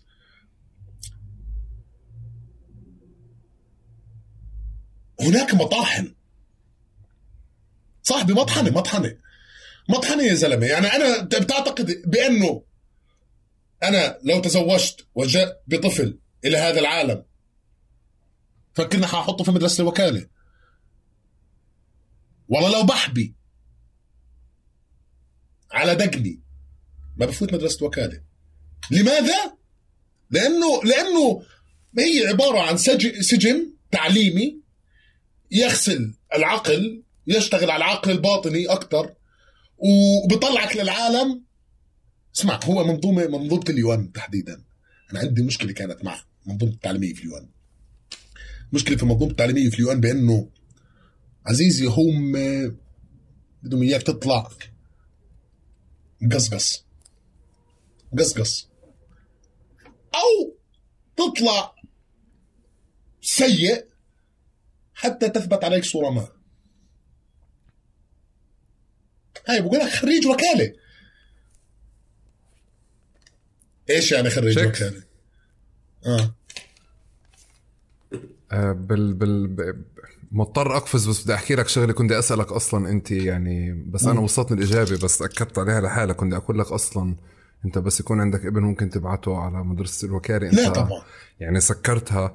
بس أنا بدي أحكي لك كل منظومة التعليم أصلا. أنا في عندي إشي بال... تحديدا بمدارس الانترناشونال والمدارس الأجنبية والمدارس اللي فيها نظم تعليم حديثة. آه، في عندي حالة من من الرفض ل... لكيف الإشي عم بكون أكتر تجاري وأكتر استهلاكي مثله مثل كتير أشياء. فالناس يعني لازم يدفع الواحد رقم وقدره أكتر من قسط جامعة واللي عنده أربع أولاد أو خمسة أولاد. يعني في منظومة تعليمية جديدة قاعدة بتطلع بت آه، بقدرش أتعاطى معها مش قادر أقبلها يعني لأنه مربوطة كمان بكثير مناحي حياة. آه، بس آه، النظم التعليمية اللي إحنا مثلا كبرنا فيها وبالرغم إنه يعني مدارس الضفة أنا كنت بمدرسة حكومية كان يعني مستوى التعليم فيها ممتاز بس هذه المطحنة اللي أنت بتحكيها في 40 ولا 50 ولا 60 طالب موجود في المدرسة كيف التعاطي معهم؟ هدول أصلا من أي بيئات جايين وأي بيئات راجعين. اللي بتخليك تقول إنه شوي أصلا إحنا في بلادنا المفروض يتم التعاطي معنا ب أو الظروف اللي إحنا جايين منها والذاكره الممتده من النكبة وجر المفروض تتعاطى بأكثر حساسية. يعني دور المرشد التربوي أو المرشد النفسي هذا اللي بقبض بيعملش إشي يعني المفروض هذا أكبر قسم أصلا في المدارس أكبر من من أي شيء تاني. صديقي بدنا بيجي بيشرب قهوة بيجي بيشرب قهوة. آه بيشرب بيجي بيشرب قهوة الأستاذ الأفندي مشط لي شعراته معتبر حاله جاد فادر دون كوريوني قاعد في مكتبه بروح الساعة 9 الصبح هو جاي 8 ونص. ما هو ممكن أتنمر؟ بيعملش ممكن أتنمر معك الحلقة؟ آه ممكن أتنمر. تنمر سيء جدا. بكون كرشه 6 متر بتقع في الشارع بيقدع شرار. طيب بيصل المدرسة بعايرك بعايرك. انه أنت ليش مش لابس أواعي رياضة لحصة الرياضة؟ إيش بدك يا قرد؟ إيش بدك يا قرد؟ ما أنت مروح كمان ساعتين. انت أصلا بتسالش فيي؟ اذا ما أنا بذكر مرة وتهاوشت مع واحد. هذا هو الأستاذ التربوي الإرشادي. حلو؟ تهاوشت أنا وياه شلح لك شاط فالشاب ضربني فخزق إيدي من هون. شو عمل؟ الله لا يوجه له الخير وين ما يكون يكون الآن. راح جاب أقول لك أنا ممكن بدي اعالجك وما بدخلك تروح على البيت. راح جاب سيجارة وطفى الرماد هون. هذا هو المرشد التربوي والاجتماعي قال هذا هي أساليب العلاج. يعني أنت لاحقا بتكتشف إنه هاي هي أساليب علاج. لما أنت تيجي تسمح لي في منظومتك واحد معاه بربيش ثلاجة أو الشوط تاع الثلاجة وماشي لي فيها وكأنه هو النمرود في وقت إبراهيم عليه السلام. ماشي. طع طع طع. إيش هذا؟ إيش هذا؟ يا زلمة أنا وهاي معلمة كمان. إذا أنت بتحضر الحلقة أنا ذاكرك. أنا ذاكرك. أنت في عقل الباطل لليوم. بتمنى تشوف الحلقة. أنا مش مسامحك. أنا يوم الدين حلاقيكي. لو كنت أنا عمري ثلاث سنوات أنا مش حنساكي. أنا صار في عندي فوبيا بالرياضيات من وراكي. واقف. لازم اسمع جدول الخمسة هيك. ليه؟ عشان ما أقعدش أعد. مبين واضح. نزلت في هبدة على الصبح على الريق إذا أنت عندك مشاكل مع جوزك إذا أنت صحيتي كابس الدنيا معاكي طلعيش مشاكلك على الأطفال. أنا كنت طفل. أنا مش ضروري آكل كف. آكل كف دمي ينزل من خشمي. هذا مرض. عقدها يا زلمة. ها بتربي لك في, في, في, في داخل رأسك مشاكل. مسجور تروح احكي لعيلتك. احكي لعيلتك إنه المس ضربتني أو هذا الأستاذ ضربني. فأنت بتربى عندك شعور الثار والحقد لاحقا. ففي أستاذ أنا مشاكل كثيرة بس والله أنا كنت جيد. ففي أستاذ تمشكلت أو تم التبلي علي. بدي أحكي لك إياها في الحلقة هاي واللي يصير يصير. هاي آخر قصة شكس. بدنا نقفز قفزة كبيرة لإنه. آه طبعا. تبلى علي ونقلني نقل تأديبي من مدرسة لمدرسة حكومية. تعرف شو عملت أنا؟ دم الآخر. رحت درت على سيارته كلور. درت على سيارته كلور وظليتني قاعد له زي الرصد وين ما يروح اخزق له عجال السيارة لمدة شهر. أنا هذا من وين اتولد عندي؟ من ظلم يا زلمة ما هو هذا ظلم. يعني عفوا هذا ظلم. أنا كيف ممكن أقابله؟ أرمي عليه وردة؟ لا. مستحيل. ما هو اللي, اللي بيجي بيحكي لك لا بس هذا التصرف حبيبي أنت ما تكون في نفس الموقف. أنت لم تشعر بشعور الظلم. الظلم يولد ظلم. أنا بحكي لك أنا عملت هذا ظلم. يولد ظلم. فلذلك هذا نفس الخطاب تقدر تسقطه على كل شيء من جماعة اللي بعيط فراشات وورد ولا والعالم وعيش واوه بين الجلاد والضحيه لا يا صاحبي لا. طيب تشيكس آه، آه، إحنا يعني فتحنا فتحنا لبعض كثير آه، كثير جوار. بدنا نعمل القفزه اللي جينا يعني ناويين نحكي عليها إذا عرفنا نحكي فيها أصلا. إحنا أنا وياك من الناس اللي يعني صعب أنا أكون أوجه وأنت صعب تدير حالك وتديرني فيعني رح رح يستمر الحوار زي ما هو. بس أنا مش رح أطلع من هاي الحلقة قبل ما أعرف عشت في مصر صرت أطلع على النوادي الرياضية على ألتراس ب 2011 بشكل مغاير جدا. آه، مش بس لأنه بغنوا لفلسطين ولا إشي لأنه في هيبة لما حدا بنزل على الشارع كان لما بكونوا مثلا ألتراس الأهلي نزل على ميدان التحرير ولا ألتراس الزمالك نزل على ميدان التحرير يعني هذا إشي آه، كلابي. بعدين صار في حديث كتير على هدول الناس مين عبقهم مين صيصهم كيف اشتغلوا كيف كيف انعملوا. آه، بحالة الأردن يمكن بلش السؤال عندي مع أغنية الوحدات. لأنه انشهرت بفلسطين بالأعراس وبكل مكان. ففي حاله هذا العنفوان اللي بيطلع اللي أنت لإلك وأنت ابن الضفة بسيسك فأنت بتصير تصيح يعني تستخدم تستخدم الكلمات والمصطلحات. فانطرح السؤال عندي أكثر الحاله اللي بالأردن أو حاله النوادي اللي بالأردن خاصة وإحنا بنشوف إنه ممكن النوادي تزايد على بعض بكتير أماكن. ممكن تتطاوش بكتير أماكن. تاريخيا في ممكن يكون في منافسة وفي عنف وفي ايا كان بس الحالة أو النقاش تبع فلسطين بحالة حرب أو بحالة الأقصى أو بحالة كذا في إشي بتحدوا عليه وبتنافسوا على إنه مين بيعطي أكثر وهذا بالنتيجة الإيجابية عم بزيس آه، وفي له أثر فعليا أكثر قربا باتجاه فلسطين واتجاه القضية الفلسطينية. صحيح. إيه، إيه. أنا لما بفكر هيك وبكون بحكي بفكر النادي بنحكي على الوحدات وبنحكي على الفيصلي. في نوادي تاني أنا لازم أخذها بعين الاعتبار؟ أنا ما يعني عم بسألك. نعم وحدات فيصلي رمزة. حطني تعال نأسس أكثر جماهيريا. تفضل. آه هدول الثلاث أندية أكثر جماهيريا. موضوع الألتراس عشان بس نعطي توضيح سريع. الألتراس هي مجموعة متعصبة للنادي. تقوم بالتسجيل. طيب. يعني بعيدا عن حالة مصر وشمال إفريقيا والخ أنا بدي أحكي لك فقط في حالة الأردن. في تنافسية زي أي نادي. برشلونة ريال مدريد هنا في التراس هناك في ألتراس فبتنافس على أرضية الموضوع موضوع فلسطين هو موضوع جامع. يعني هو هذا لا ينعكس فقط في أغنية. وينعكس في الشعارات على أرضية الملعب.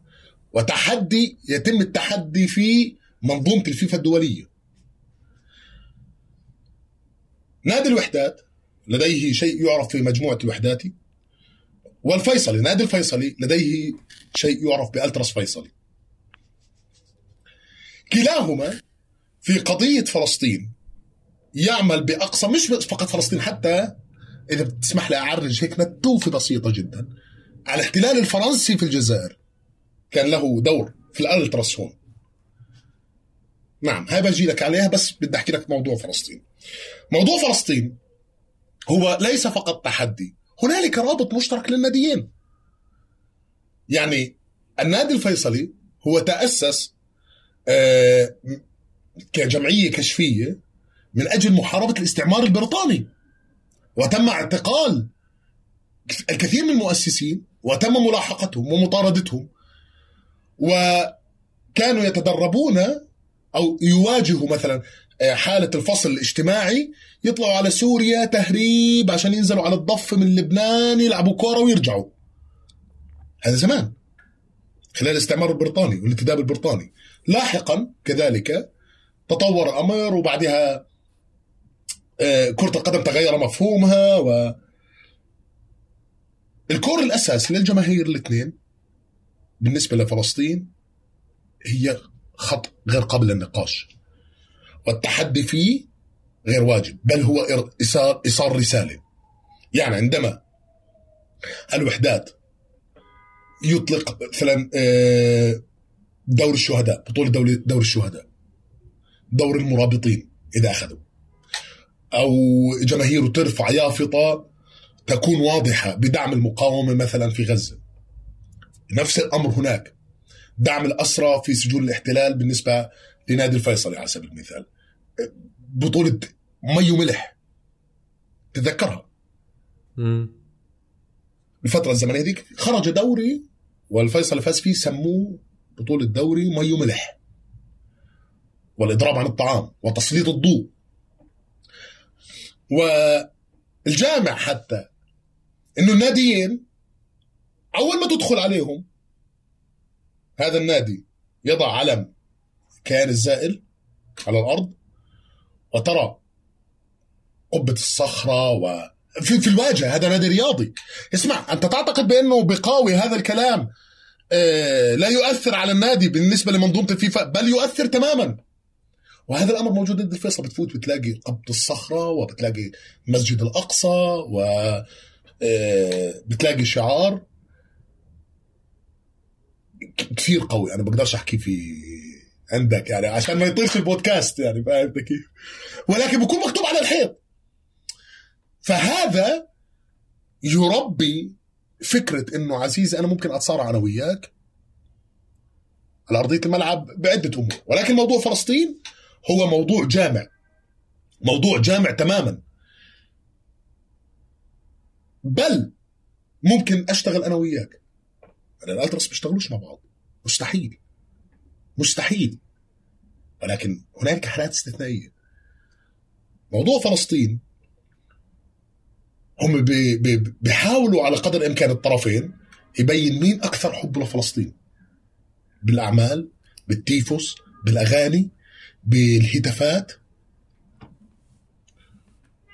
فكل واحد منهم يتميز بشيء ما.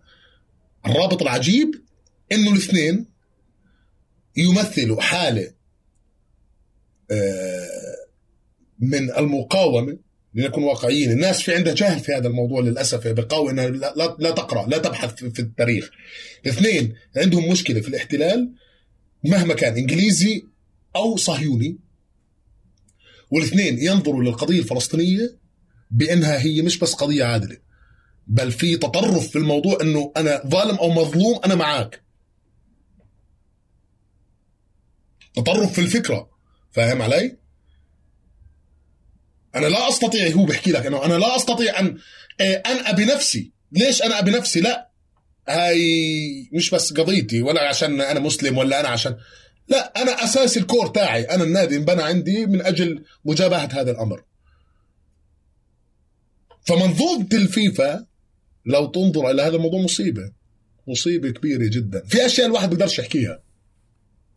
عشان البودكاست وعشان النادي نفسه عشان المجموعة نفسها أو عشان الألتراس نفسه. في أشياء جد الواحد بيقدرش يحكيها لأنه مشاكل مشاكل.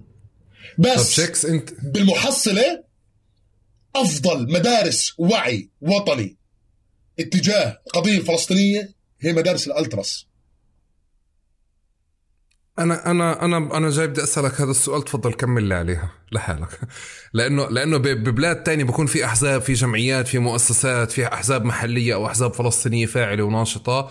بالأردن بفكر إنه بس بكون أطلع على هتافات الألتراس كل فترة وفترة. يعني بحب بحب أطلع أشوف كيف في دائما جيل جديد بيطلع. فالجيل الجديد هذا يعني برجع بربى على على مبادئ وجزء حتى من انتمائه للنادي ومنافسته للنادي الثاني بإنه يعبر عن تمسكه أكثر وانتمائه أكثر وتطرفه حتى بحب فلسطين أو دعمه للمقاومة. ففي دور هون تسييس اللي بظن إنه يعني ملفت. احكي لي عنه أكثر هذا يا عزيزي تسييس تسييس غير منظم. يعني ما في حزب ورا الموضوع. ما في واحد يعمل هيك وسوي هيك. ماذا ترى؟ ماذا تتكلم؟ أرى ظلما؟ فأنا أتكلم عن هذا الظلم. أرى قوات آه، ضالة جاءت من شتات الأرض. تنتهك حرماتي وتقتلني وتشردني فأنا بدي أرد عليها. بدون أي أيديولوجيا سياسية بدون أي تبعية فكرية بدون أي مرجع سياسي أو ديني. وهذا ربى جيل أنا صراحة مبسوط فيه. بدي أعرج لك بس شغلة بسيطة على موضوع ال... قبل ما أحكي لك عشان افرجيك الوعي. في في عمان دوار اسمه دوار باريس. دوار باريس في منطقة يعتبر فيها النخبة المثقفة. الألتراس وحوربوا عشان هذا الأمر. التراس ما بدون ذكر هذا الألتراس.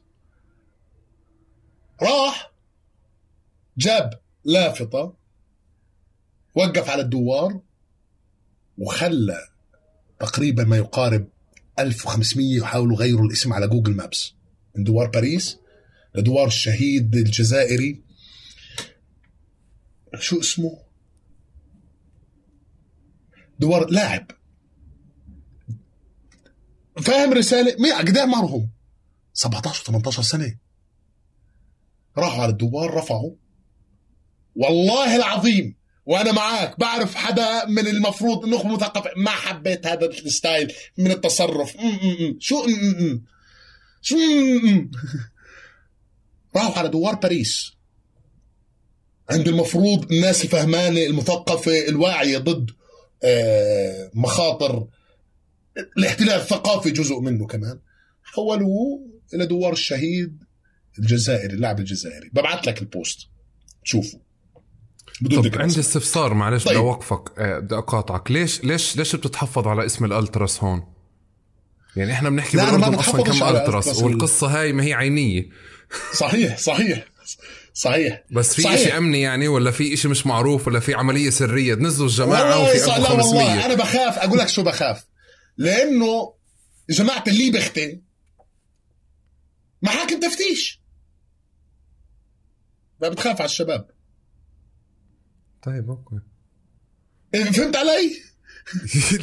مش لا لأنه يعني لو لو في إشي مش معلن كيف مثلا الألتراس من جوا بيشتغلوا بقول لك تمام. بس بقصد إنه في مجموعه في مجموعة نزلت. آه في مجموعة نزلت على الشارع حملت يافطة طلبت 1500 واحد يساعدهم. صار في نقاش وجدل. ليه بتتحفظ على الاسم هون؟ 100% 100% 100% بجوز عشان أنا كنت على البداية تاعيتها فانت فاهم الجو العام؟ إنه شباب إذا أنت ليه؟ لأنه شوف الألتراس هو شيء مش مسموح فيه. آه فهمت علي كيف؟ هو بقول لك مسموح ولكن لما يحط راسه بقول لك في شيء قانوني في الموضوع. يعطيك العافية. بدي أكمل معك من هذه في حالة الأردن كل شيء في الأمن يعني مسيطر بكتير قطاعات والمخابرات مسيطرة بكتير قطاعات وحتى أحيانا بصير في توجيه لجلسات وأشياءات وهيك. الإشي اللي بنشوفه هاد هو حالة تمرد ولا حالة إنه أكبر من إنه يتم إدارتها ولا حالة سايبينها أو كيف شكل الإشي؟ لا هو حالة يتم الاتفاق عليها. حاله يتم الاتفاق عليها. هذا بحكي لك في داخل المستطيل الاخضر خارج المستطيل الاخضر مش ضروري. م. يعني موضوع مثلا دوار باريس هذا مش متفق عليه. ميو ملح مش متفق عليه. دوري الشهداء مثلا تسميته بدوري الشهداء هذا أشياء غير متفق عليها. هذا في الخارج يتم العمل. وهذا قانونيا تمام. بس هي الإشكالية وين بتصير؟ الاشكاليه بتصير إنه في أمور كانت لا تسمع ان يتم إدخالها إلى أرضية الملعب مثل الشماريخ سموك آه هاي الأمور. كان يصير فيها قصص مان قصص قصص قصص قصص. طيب وهي مش هي بصير عليها أشياء كبيرة للغاية. في ناس كان إذا مسكت أنت يعطيك العافية يعني. يعطيك العافية. فنرجع لنقطة آه، الوعي. الجيل الصغير هذا لم ينظر إلى فلسطين من الأخبار. وهذا شيء منيح. الحمد لله.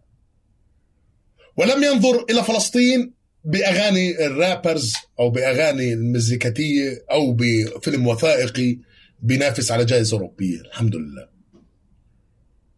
بل هو نظر إلى فلسطين من المدرج. أي بمعنى هو نظر إلى فلسطين كقطعة خامة. هذه القطعة لا تحفف ولا تنحت ولا ترسم على الرأي. بقول لك أنا من النهر للبحر. أنا بديش أتعايش يا عمي. أنا ما بدي أتعايش. هذا واحد مواليد 2005 2006 ما بدي أتعايش صاحبي. أنت قادر تتعايش تعايش. أنا ما بدي أتعايش. لا. وأنا ما بدي اتعايش حتى في الاغاني. لا أنا ما بدي اتعايش. أنا اذا وصلت لهناك أنا ماكله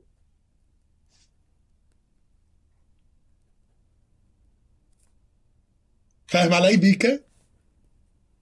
يعني أنا ما راح أجي احكي الاغنية بالضبط مثلا كلماتها شو بتحكي لأنه كنا حنتبند. بس هو بيحكي لك كالتالي أنا اذا بصل لهناك أنا ماكلك ومن النهر للبحر. واللي مش عاجبك روح طق راسك في ألف حيط. هذا هذا غير منحوت. هذا بيك لم يرسم له آه، طريقة ما لينظر بها إلى فلسطين. لم يؤدلج ولم يكن ضمن رؤية حزب. الأحزاب تحفى تعرف شو معنى تحفى على على أربعة. أيديها وإجريها. إنها تكون في عندها سلطة على أي شباب من الألتراس. لكن يخسوا الحمد لله.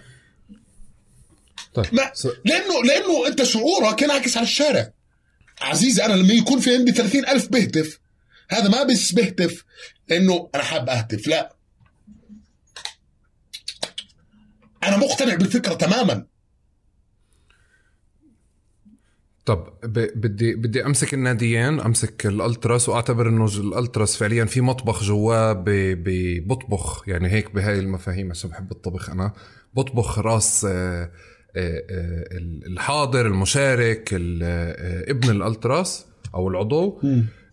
بس ما قبلها فعليا كل واحد بكون بمحيط بجغرافيا بشكل سياسي بشكل ثقافي اللي بخليه بعدين يدخل بذهنية. بنفع نحكي على الخلفيات قبل بعدين بنوصل ل يعني بنرجع مرة تانية لهم شو بيعملوا شو أثرهم خارج الهاد لأنه كمان أنت بظن السياق اللي قلت لي عنه ساعدتني مبكرا يعني سياق الحديث الاستفاضة بالحديث عن مدارس الأونروا قد إيه ممكن تعطيك سبب أصلا إنك تكون جزء من جماعة. حاملة آه، آه، جزء من جماعة أكثر جزء من جماعة متمردة جزء من ثقافة ما لأنه أنت عشت يعني مش عشت أشياء ممكن ما عشت قمع آه، مباشر من احتلال أو استعمار أو أو إجالك أثر مباشر من قضية فلسطين بمعنى حديث أو آني بس زي كأنه في تراكمات وصلتك ودتك لمكان. بنفع نحكي هيك بشكل عام أكثر إنه لما طبعا. نحكي عن الناديين هدول الجمهور تبعهم شو خلفياته لما بدخل بهذه السياقات؟ طبعا. الخلفيات المجتمعية للناديين الجامع الأكبر بينهما المناطق الفقيرة والمناطق المهمشة. الجامع ما بين الناديين كقاعدة جماهيرية الأغلبية الفقر والتهميش. عوامل مثل الفقر والتهميش مهمة للغاية هاي العوامل يعني مثلا واحد أجا مثلا بشجع الوحدات أو بشجع الفيصلي. واحد ساكن في قرية نائية جدا واحد ساكن في مخيم بعيد للغاية. الجامع بينهما لغة واحدة إنه عمي أنا معيش 30 قرش أو دينار أروح في الباص بعد المباراة على على مكان ما أنا عايش. فمين مروح ياخذني معاه؟ أنا مش جاي أحضر المباراة لأنه أنا في عندي وقت وفراغ بحياتي. جاي أحضر تنس. فأنا باجي بفرغ غضبي. فأنت بتشوف انعكاس الناس هناك في الملاعب الألتراس تحديدا والجماهير إنه ناس مش جاية تحضر متعة. جاي تفرغ غضب ضغط اجتماعي ضغط ضغط اجتماعي مسؤولية اجتماعية مسؤولية حياتية إيه، البيئة اللي أنا جاي منها. فأنا مساحتي اللي أنا أعبر فيها هي هاي المستطيل الأخضر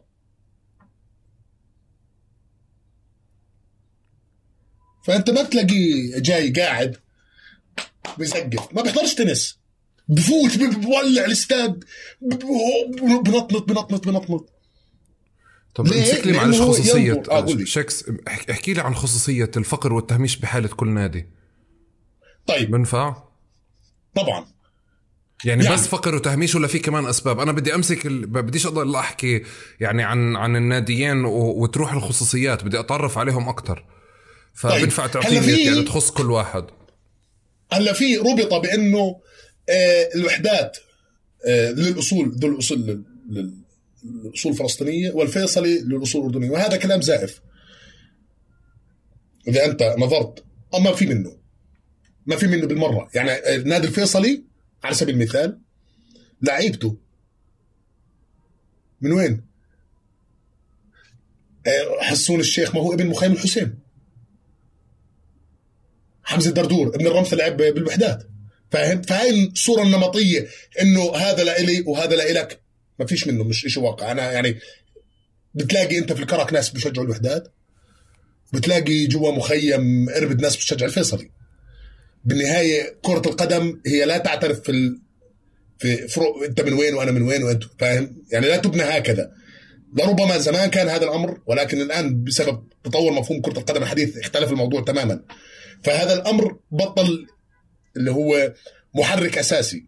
المحرك الأساسي للتشجيع غير إنه جمالية كرة القدم أو الدوافع بدك تحكي عن الموضوع الاجتماعي والتهميش عزيزي على سبيل المثال.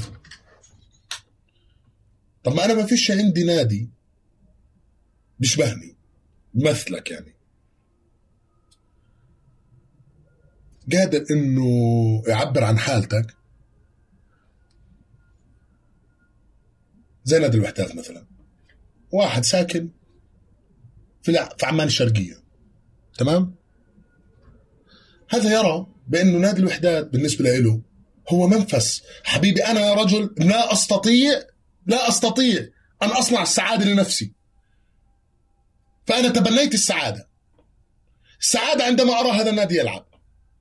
ليه؟ لأنه أنا حالتي الاجتماعية. أنا أنا ما بقدرش لا أروح أحضر فيلم بالسينما ولا أروح أحضر تنس ولا آه مرحبا أنا في عندي رايد أنا وصديقي أنا وبعرفش مين بدنا نطلع. ما في ما في. وليه؟ لأنه في هاي المجتمعات الفقيرة فرصة إنك تلعب للوحدات أو الفيصلي هي فرصة كبيرة للغاية. لذلك أنت بتلاقي معظم هاي المجتمعات هي تمارس كرة القدم الشعبية كرة القدم الحواري حتى بيوم من الأيام يلعب في نادي الوحدات أو الفيصلي. فهو ينظر إلى الموضوع بأنه كمان استثمار. هذا فرجيك قد في فقر. مش أنا بس أنا حاب ألعب لهم. لا لا لا لا لا لا. يجيك كشاف من الفيصل أو يجيك كشاف من الوحدات. خيال. تتحول إلى فتى برازيلي اسمك جوجا بونيتو ليه؟ لأنه أنت بدك تغير الواقع الاجتماعي، تصير تحلم بعقد، فكرة يكون عندك عقد. فكرة يكون عندك عقد. وأنا لعبت لهذا النادي وحنتقل لهذا النادي وحلم، هذا أنا بحكي لك هذا كمان عنا. لما كان يصير في بطولات مجمعه ويجي مثلا مو كشاف عن الوحدات أو الفيصلي إذا من يحرس الأرض ليه؟ لماذا؟ لما تسمع مبلغ ثلاثين ألف دينار عقد لاعب عشرين ألف دينار مئة ألف الآن. هاي أرقام! تعرفش فيها كم صفر. هذا حلم مان هذا بفرجها لنا انعكاس للفقر اللي بكون المجتمع اللي انت جاي منه. طبعا في ثلة هون وهون بتكون هي مرتاحة. هذا ينظر إلى النادي منظور ثاني. مرحبا. okay. أنا لازم أجمع ال collection بشجع مدريد وبشجع نا نا نا نا وبحط مع الوحدات أو الفيصلي لكن هو غير مشجع حقيقي. وفي منهم كمان لرب ربنا الله بيجي بيقول لك ماشي. أنا بطبقة اجتماعية مختلفة بس أنا لا أعطي أولوية لهذول فلذلك من يعطي الأولوية لهي الأندية؟ هم المجتمعات الفقيرة صاحبي. لأن بتلاقي فرصة إنه ممكن تبين فيها بيوم من الأيام ممكن تلعب فيها بيوم من الأيام وبتشوف إنه هي الوحيد. يا زلمة يعني واحد ربح على وحداته فيصلي ما كانش في عنده كرت الجزيرة يحضر ريال مدريد وبرشلونة لأنه كان اشتراكه غالي بالسنة. فهمت علي؟ واحد هسه فيه زمان ما كانش فيه لما أجي أنا أحضر دوري إنجليزي أدفع 250 دينار؟ لا والله. ولا بحضرش دوري إنجليزي في عندي وحدات فيصلي بسبب الفقر. 250 ادفع عشان احضر دوري. فلذلك بيكا الفقر عن جد جامع واحد بيناتهم. جامع واحد. وفرصة إنه أنا بيوم من الأيام كلاعب صغير جدا ممكن ألعب كرة قدم معاهم كانت ممكن تغير حياتك. تغير حياتك. لا اليوم يا زلمة. هاي الفكرة قائمة لليوم. هاي الفكرة قائمة لليوم. أنا بدي اصير لاعب كورة بلكي الله فتحها علي. كيف؟ بدي ألعب للوحدات والفيصلي هذا ال max. مش هروح ألعب في ريال مدريد. والمفتاح هو الله يفتح علي. طيب شيكس جوا جوا جوا المولينكس تقدر تلف سيجارة إذا بدك. أكمل. جوا المولينكس وجوا المطبخ آه آه أي مطبخ؟ في يعني اللي بحكي آه، إجوا الشباب. أنت. حكينا هلأ من وين يعني من وين الموارد. موارد الألتراس على الموارد البشرية. داخل داخل الألتراس في مطبخ فأنا لما كنت بسأل كانوا بيقولوا إنه في فلان وفي فلان وفلان وفلان. آه. آه. إذا بدي أسميهم هدول الطباخين يعني هدول طباخين السياسة أو هدول الموجهين أكثر هدول شو شو بيساووا؟ آه. شو صفاتهم؟ شو سماتهم؟ سيدي هدول الضبط. هدول الضبط يا زعيم. هدول بضبط لك الموضوع هدول بده يطلعوا لك إياه إنه أنت بال, بال... إنك منظم. إنك مش بس بس بس منظم. إنه أنا بدي أطلعك بصورة تظهر بإنه أنت مش مجموعة تتكون مثلا من 100 شخص أو 200 شخص أو 1000 شخص. أنا أريد أن اضرب جيش لا يقهر. امتداد. امتداد. فأنا لما أجي أقول لك بدنا نعمل الحركه هاي بدنا نعمل الحركة هاي. ففي ما قانون صارم. بدك ترد. بس هدول انت عم تحكي على مستوى تنفيذي تنظيمي. دورهم؟ بقى بالضبط. طيب آه، على مستوى سياسي على مستوى ثقافي هم نفسهم بيعملوا الدور ولا هم تابعين لا أو في طباخين ثانيين هم لا نفسهم ما في طباخين ثانيين هم نفسهم. هو بشوف لك مثلا كله قاعد على الفيسبوك والخ أوب صار في موضوع في فلسطين ال game الجاي تعال نعمل تيفو. بيبعت على group الشباب بتجهز يلا نطلع في هاي. ليه؟ هون السؤال. هذا سيدي في تحدي. فأنا لما أجي أحكي عن فلسطين أو أجي أحكي مثلا عن سوريا أو أجي أحكي عن العراق أو بالتحديد فلسطين فأنا بخزق عيون الألتراس تاعون المنطقة العربية كلها. فبصير في منافسة وهي المنافسة عظيمة أنا بموت عليها. ضلك تنافس في موضوع فلسطين للأبد. بصير في منافسة. أنا هاي المرة رسمت لك كنيسة ومسجد وحنظلة وكذا وهتفت بالدقيقة مثلا تسعة. ليش؟ لأنه في طلع تسع صواريخ من غزة. ها فاهم؟ وبحط لك تعبير وبحط لك كذا. بشوف الموضوع ألتراس ثاني فببلش يرد عليه. فهذا برد عليه. كلهم برد على بعض في تنافسية شريفة. هاي التنافسية تنعكس إنه قضية حاضرة في أنفس الأطفال في أنفس الصغار. اللي ما بعرف بصير يعرف. حتى النوادي بتصير تشكر اللاعبين بصيروا يشكروا يا زلمة. يعني أنا بذكر آه أيام حرب 2014 تغنى لل... تغنى للصواريخ. تغنى للصواريخ. من الطرفين غنوا للصواريخ. مين كان في جدع؟ ها وأنا بنافس بحكي لك إياها الآن. بكل تعظيم من النخبه المثقفة من فنانين المثقفين. من بارك الصاروخ الذي يخرج من غزة. يلي بيحكوا عنه غوغائيين ودغمائيين وبطاطا في اللبن. من منهم بارك الصاروخ الذي خرج من غزة؟ لا إحنا نشكك في هذا الأمر. المغني بيقول لك أنا ما بتدخل في هذا الموضوع. في ناس وفي ناس. والله إنك 15 ألف متفرج يباركوا ويغنوا للصاروخ الذي ظهر وانطلق. اذا أنت تعبر عن حالة تعكس الشارع كمان. فهي تنظيمها داخلي رؤيتها داخلية. شوف لك الواقع ما بقعد بعمل فيه مشاورات. وشو رأية الإنسانية في الموضوع؟ وشو رأية العالم في الموضوع؟ وشو رأية الأمم المتحدة في الموضوع؟ أبدا. طيب شكس إيه عشان ما نكونش إحنا هيك يعني إيه إيه على قولتك فراشات حبيت هاي موضوع الفراشات يعني وكتير وردي وهذا. بنضل نقول إنه بتنافسوا أكثر على حب فلسطين ومتفقين يعني فلسطين زي كأنه قضية جامعة. بس عشان نعم. أفهم إنه نحكي قديش هي قضية جامعة أو قوتها بحتاج أعرف قضايا تانية خلافية. يعني اللي هي بتيجي ممكن أو مثلا تفاصيل أو مقترحات لم يتفقوا عليها أو قضايا تانية فعليا تنافسوا عليها أو تنافسوا بشكل سلبي عليها. بس هاي فكرة okay. كل الإيجابية اللي إحنا بنحكي عنها عشان ما نضلش فراشات. تمام؟ okay. وأنا بدي أعرف شو قديش قديش قضية الجامعة. آه احكي لي. طيب الأشياء السلبية لربما قضايا إذا بدك تحكيها أنت في خارج المحيط.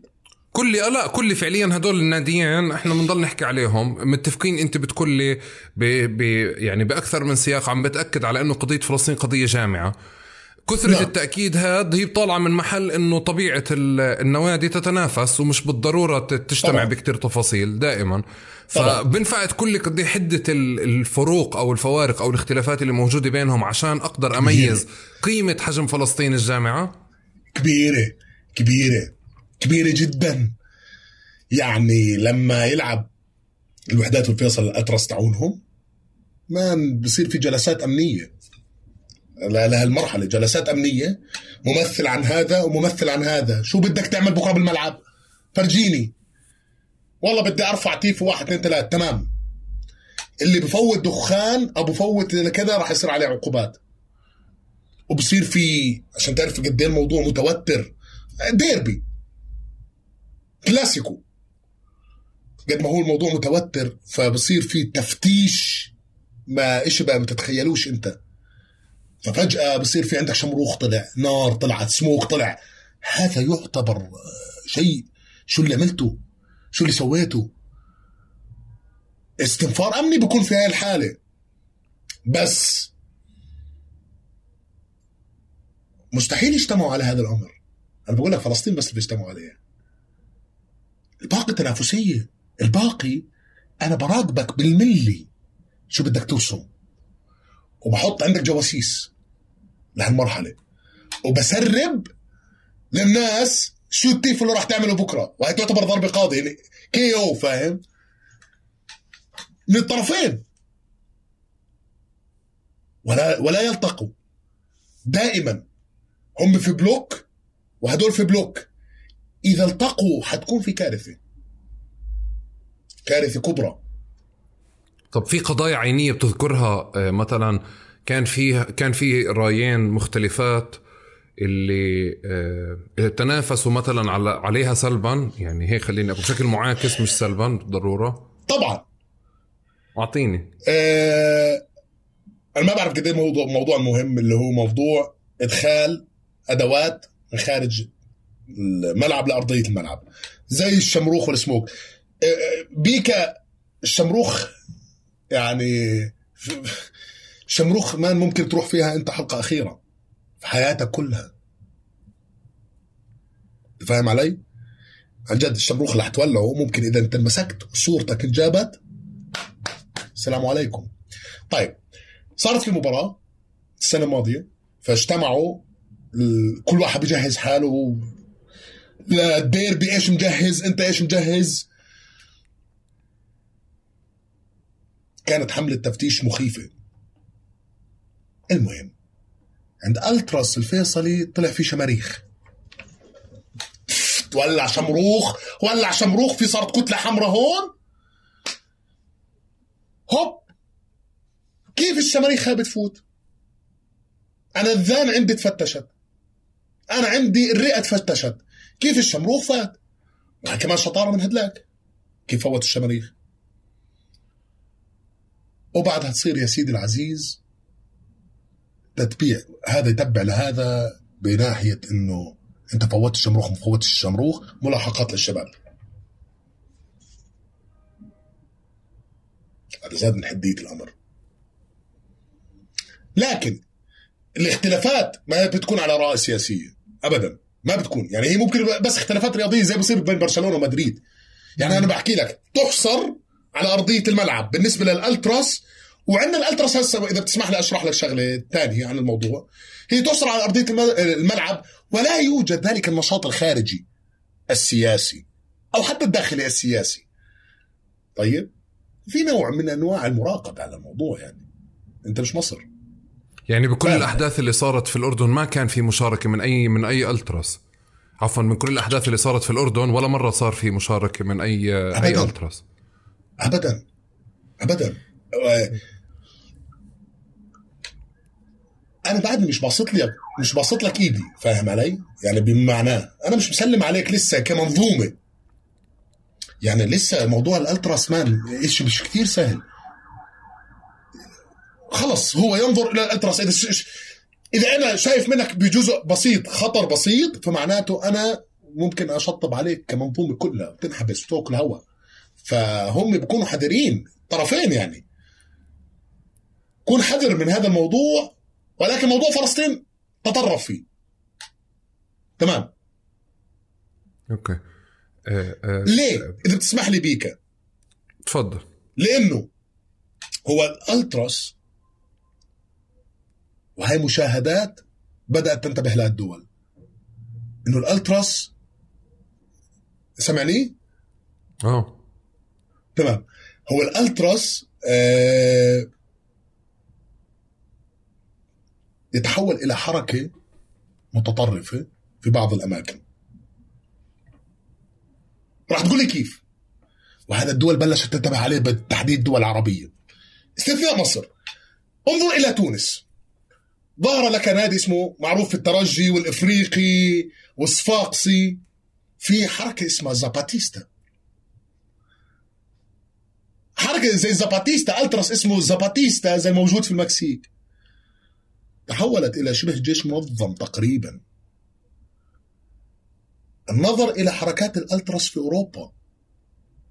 شاركت في حرب روسيا أوكرانيا من شاركت في حرب روسيا واوكرانيا حملت سلاح وقاتلت وارتكبت بعض الجرائم وتحولت إلى جيوش نظامية. كذلك في البلقان Red Star نمور أركان. نمور أركان ارتكب مجازر تطهير عرقي بحق البوسنيين وهو ألتراس كرة قدم. أركان هذا هذا منظور بلشوا ينظروا له. يعني على سبيل المثال الألتراس مثلا هو مش privilege هو مش إشي ممكن تشتريه وتعمله ويصير عندك إشي عظيم جدا يقدم لك لوحة. لا هو بدك تكتسبه اكتساب. فهو انعكاس تقدر تعتبره يميني للنادي يعكس صورة النادي. وإذا اضطر يتخذ موقف مخيف. وإذا تقاطعت أو إذا تصالحت موقفه مع موقف لربما مكان يحتاج أن يتدخل فيه عمليا على الأرض يتدخل. يتدخل تماما. هذا الأمر حدث في تونس هذا الأمر حدث في المغرب. هذا الأمر حدث في المغرب تماما. في المظاهرات اللي صارت في المغرب لما نزلوا ألتراس الرجاء على أرضية الملعب أو عفوا إلى الشوارع ألتراس وداد. الإفريقي الأفريقي عشان هيك كمان الدول بتخاف. الدول بتخاف. وبتتحفظ على هذا الموضوع ولسه بتعتبر الموضوع قريب حتى إلى الإرهاب للعلم الأفريقي قرروا يوم من الأيام الجماهير عندهم أو الألتراس عندهم إنه يهجم على المنظومة الأمنية للملاعب. يولع فيهم شماريخ. أنت شايف رد الفعل؟ هذا هذا يبنى نعم. عليه. ف أنا أتفهم. الشباب هون و... وأتفهم. بقول لك عمي أنا ما بقدرش أسوي شيء أنا بديش أعمل شيء أنا آكل هوا. سهل جدا. بكرة تلبس قضية أمن دولة. سهل جدا. طب بال بال بال كمل لي بس معلش على هذا الموضوع. في كل آه، عشان بس أفهم الهامش وأفهم حتى مستوى التسييس والتثقيف الألتراس بيطلع منهم يعني مش بالضروره يتحركوا كألتراس بس كأفراد كمجموعات صغيرة ككذا. ممكن يكون في دوائر ثقافية دوائر اجتماعية دوائر رياضية محلية أو ايا كان. بحالة الألتراس في الوحدات وبحالة الألتراس في الفيصلي بالأردن. إيه، ذكرت لي أنت مثال مبادرة طلعوا فيها اللي هو قضية دوار باريس. في شكل مبادرات تانية اللي ممكن أفهم؟ إيه، نوعية النشاطات الفردية. أو أو النشاط الفردي أو النشاط الجماعي المحدود خارج الألتراس. بس عشان أفهم شو أثر الألتراس برا الملاعب. طبعا طبعا. آه، آه، يذكر لهم بأنه في كل سنة مبادرة لرعاية الفتى اليتيم. ألتراس الفيصل وألتراس الوحدات مجموعة وحداتي. مجموعة وحداتي بيعملوا تجمع الفتى اليتيم هم على حسابهم الشخصي وبيظبطوا لهم يوم فعالية عظيم بيقدموا فيه جوائز بيقدموا فيه أمور. كذلك التراس الفيصلي بتوزيع طرود على العائلات الفقيرة والمحتاجة. طيب هذول اثنين. اثنين آه، لديهم خدمة مجتمعية بيكه كبيرة وممتازة للغاية. هاي الخدمة تتمثل بما إنه مثلا بيجي بقول لك مثلا مجموعة آه، وحدات أو بقول لك التراس الفيصلي آه، أنا بدي أروح أسوي إعادة تأهيل لمدرسة. فبدهنها وبظبطها وبلم تبرعات من الأعضاء عشان مثلا يظبط فيها التواليت يظبط فيها المقاعد يظبط فيها السبوره آه، ففي خدمة مجتمعية جميلة للغاية. الاثنين يتشاركوا هذا الأمر في الخارج. مثلا حتى في أحداث لربما حدثت بعام 2000 و 18 19 أيام المظاهرات كانت ضد الحكومة في تلك الفترة من أجل آه، إخراج وقتها رئيس الوزراء قبل ما يجي عمر رزاز. آه لما كان هاني ملقي نعم. آه كان كثير ناس في الشارع فمثلا الألتراس والمجموعة والشباب الفاعلة بهذا الأمر اشتغلت إنه هي تنظف الشوارع تضبط الشوارع آه حملة توزيع مي وما توزيع مي أشياء بسيطة. ولكن الأشياء الكبيرة القوية هي بتصير مدارس خدمات مش... خدمات مجتمعية. مدارس رعاية فتى يتيم آه شو اسمه هذا؟ آه تبرعات عينية وخيرية للعائلات المحتاجة والفقيرة. وهذا ربنا الله يشكر عليه. الطرفين. أوكي. والألتراس لا يشترى. ها هذه هذه أحكي لك كم شغلة. لا تستطيع أن ترى لا تستطيع أن تعمل مقابله مع عضو من الألتراس بيكا هاي هاي عقيدة مان بقول لك عقيدة باطنية. لا تستطيع. وإذا بده يطلع معك بده يحط ما بده يحط ماسك. لا يجب. طيب آه و... وفي نادي مثلا إذا نادي الله أكرمه وأعطاه فلوس مستحيل يعمل ألتراس مستحيل تشتري ألتراس. فلذلك تحولت في المنطقة العربية لدول بدون ذكر أسامي هي قررت إنه okay ليه ما اعمل أجواء ألتراس؟ فجابت شركات. تدفع لها مبلغ مئة ألف دولار على ال game عشان تعمل تيفو. نعم نعم. زي شو هاي؟ أي أي يعني بسياق نوادي. ولا بسياق دول؟ سياق دول. بس إنه يعني يعني بدل ما يسمح له جمهور. تقصد بدل بدل ما يسمح فعليا بتشكل التراس أو يدعم التراس ويفقد السيطرة عليه فبروح باتجاه شركات أكثر آه okay. بدي مش حاذكر لك أسامي. لا لا بس هو تذكرش واضح. أسامي. أيوه. أيوه هذا ما عنده هذا عزيزي ما عنده إشي. فهو عشان يحس إنه okay في عنده ها. عزيزي الألتراس لا يشترى ولا يصنع.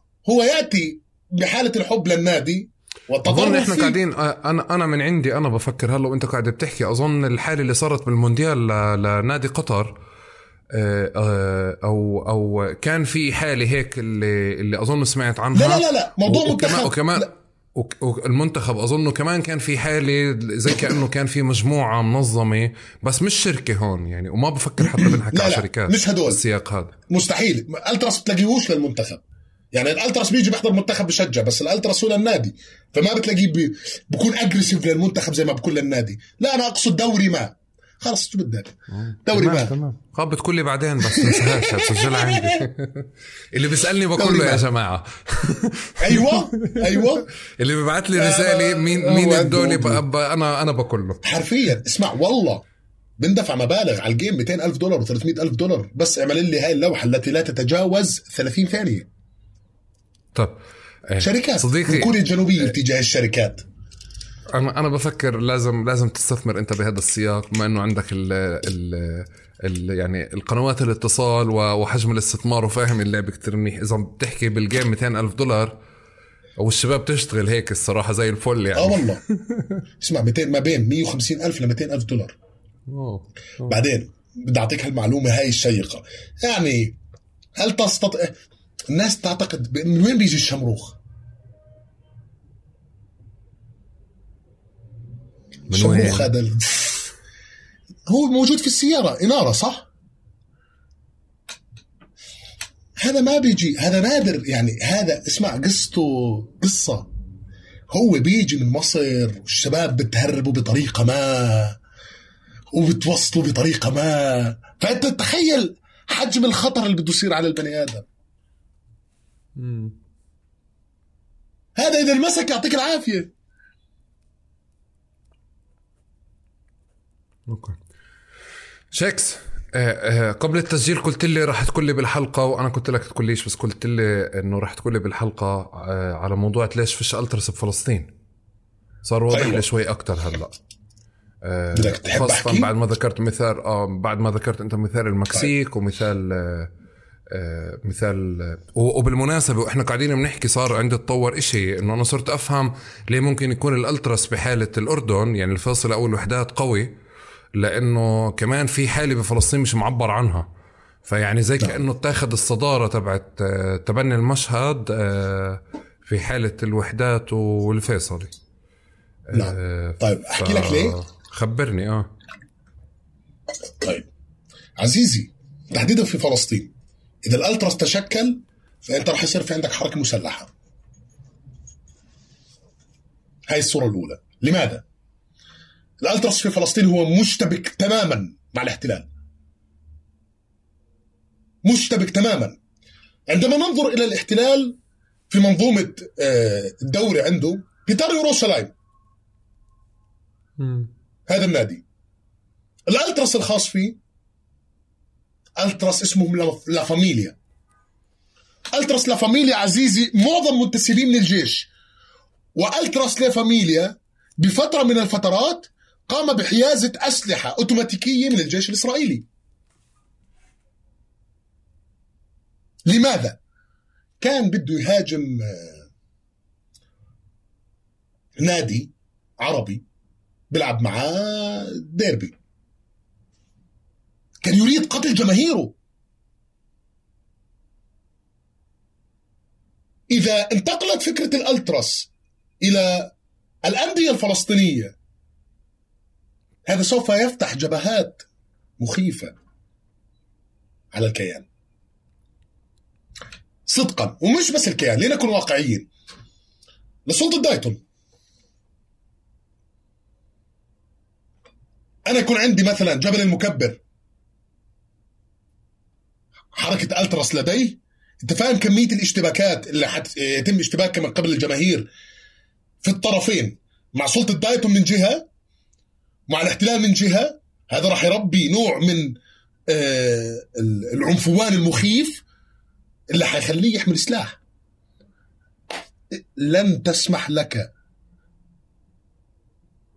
هذه الدولة المزعومة أن تشكل حركة ألترس لأنها تعلم حركة الألترس هي بالنهاية في واقع جغرافي في احتلال سوف تتحول إلى حركة سياسية منظمة. وتحمل السلاح ضده.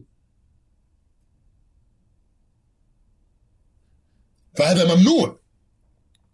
وهذا كمان يشير بأنه الكرة في فلسطين الجماهير في فلسطين هي جماهير شغوفة تريد أن تشاهد كرة القدم.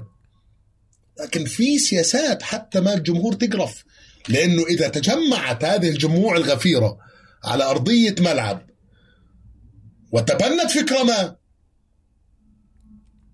ونظمت نفسها تنظيم داخلي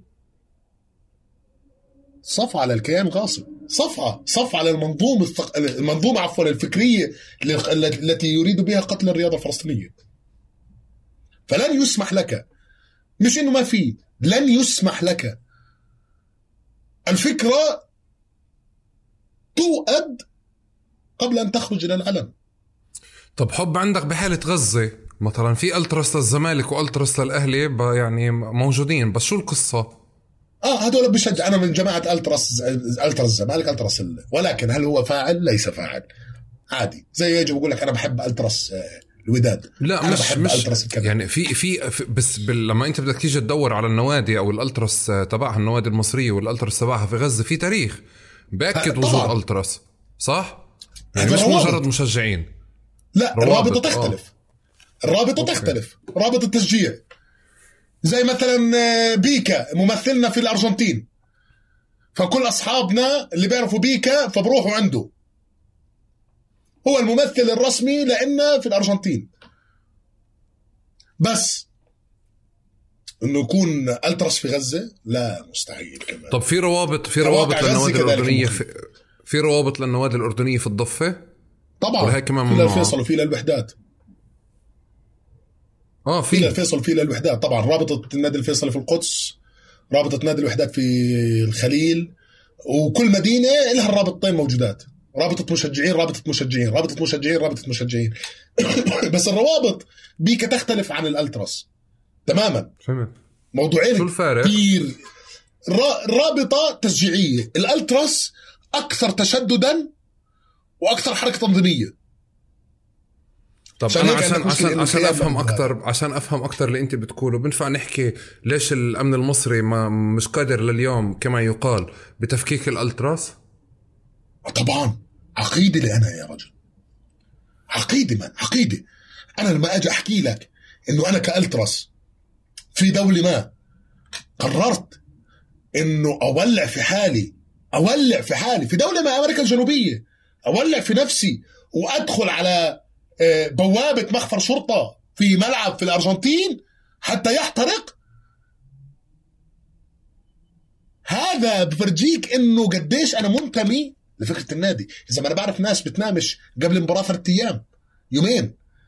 ما بتنام. بتبلش تجهز عشان بس عشر ثواني تطلع الصورة نار. قل له أنا أنت وين بتروح في راتبك؟ بقول لك أنا راتبي بتبرع فيه للبلاستيك وما بلاستيك و... وبدي أسوي كذا وبدي كذا وكذا وطز في بيت وطز في كذا. فهذا بتحول هي عقيدة باطنية من. هذا الإشي مستحيل تفككه ممكن انت ما تعرف انه أنا ألتراس. ما انت كيف تعرف انه أنا ألتراس. كيف تعرف. مش حتعرف بس حتشوفني بضرب. أينما آه، يجب علي أن أكون سوف تجدني. بس مش أنا الألتراس بحكي. أنا هم. على على على مستوى المجتمع الأكبر أنا بالعادة بحب فكرة إنه هيك الدوائر التأثير تبعتنا بدل ما نقول إنه المجتمع والناس وما أثر النادي الفلاني على المجتمع بفضل دائما هيك نتواضع أسأل يعني حالي أنا على مستوى قد إيه بأثر على مستوى بيتي على مستوى أصحابي على مستوى الحارة يعني هيك. آه، آه، بحالة النوادي اللي انت بتحكي عنها في أثر خارج النادي خارج أطرهم نفسهم بيرجعوا بيأثروا في بيوتهم بدوائرهم بحياتهم. إذا كانوا فعليا عاملين دوري مي وملح بتحس إنه هذا الإشي آه، جيش أكثر المجتمع أو جيش أكثر عائلاتهم. كيف بنعكس على بيوت الناس؟ بس يروحوا. والله والله يا بيكا هذا يعني بيأثر على المجتمع بشكل كبير. فبصفي في انت في عندك آه، كرضغط كرضغط تتخذ موقف. لأنه المجتمع الآن عندما رأى هذا الأمر أخذ فيه. أخذ فيه. وقدموا كأطروحة ضغط سياسي بأنه أنت رأيت مثلا على سبيل المثال دوري مي وملح فأنت لازم يكون لك موقف. اللي كان عنده موقف خارجي لا بقول لك أنا بدي اخذ موقف علني. فدائرات التاثير تتحول من المجتمع إلى الأفراد بشكل متوارى يعني حبة حبة مش إشي مباشر فاهم علي كيف؟ يعني الفرد بكون هو مش متخذ موقف بقول لك ماشي. الله الله الله يساعد الجميع. ولكن بعد ما نشوف هذا الإشي بدنا نعمل حملة تبرعات بروح بتبرع أول واحد. بس بس مرة تانية إذا بدي أمسك مثلا القصة اللي أنت قلتها على صواريخ غزة.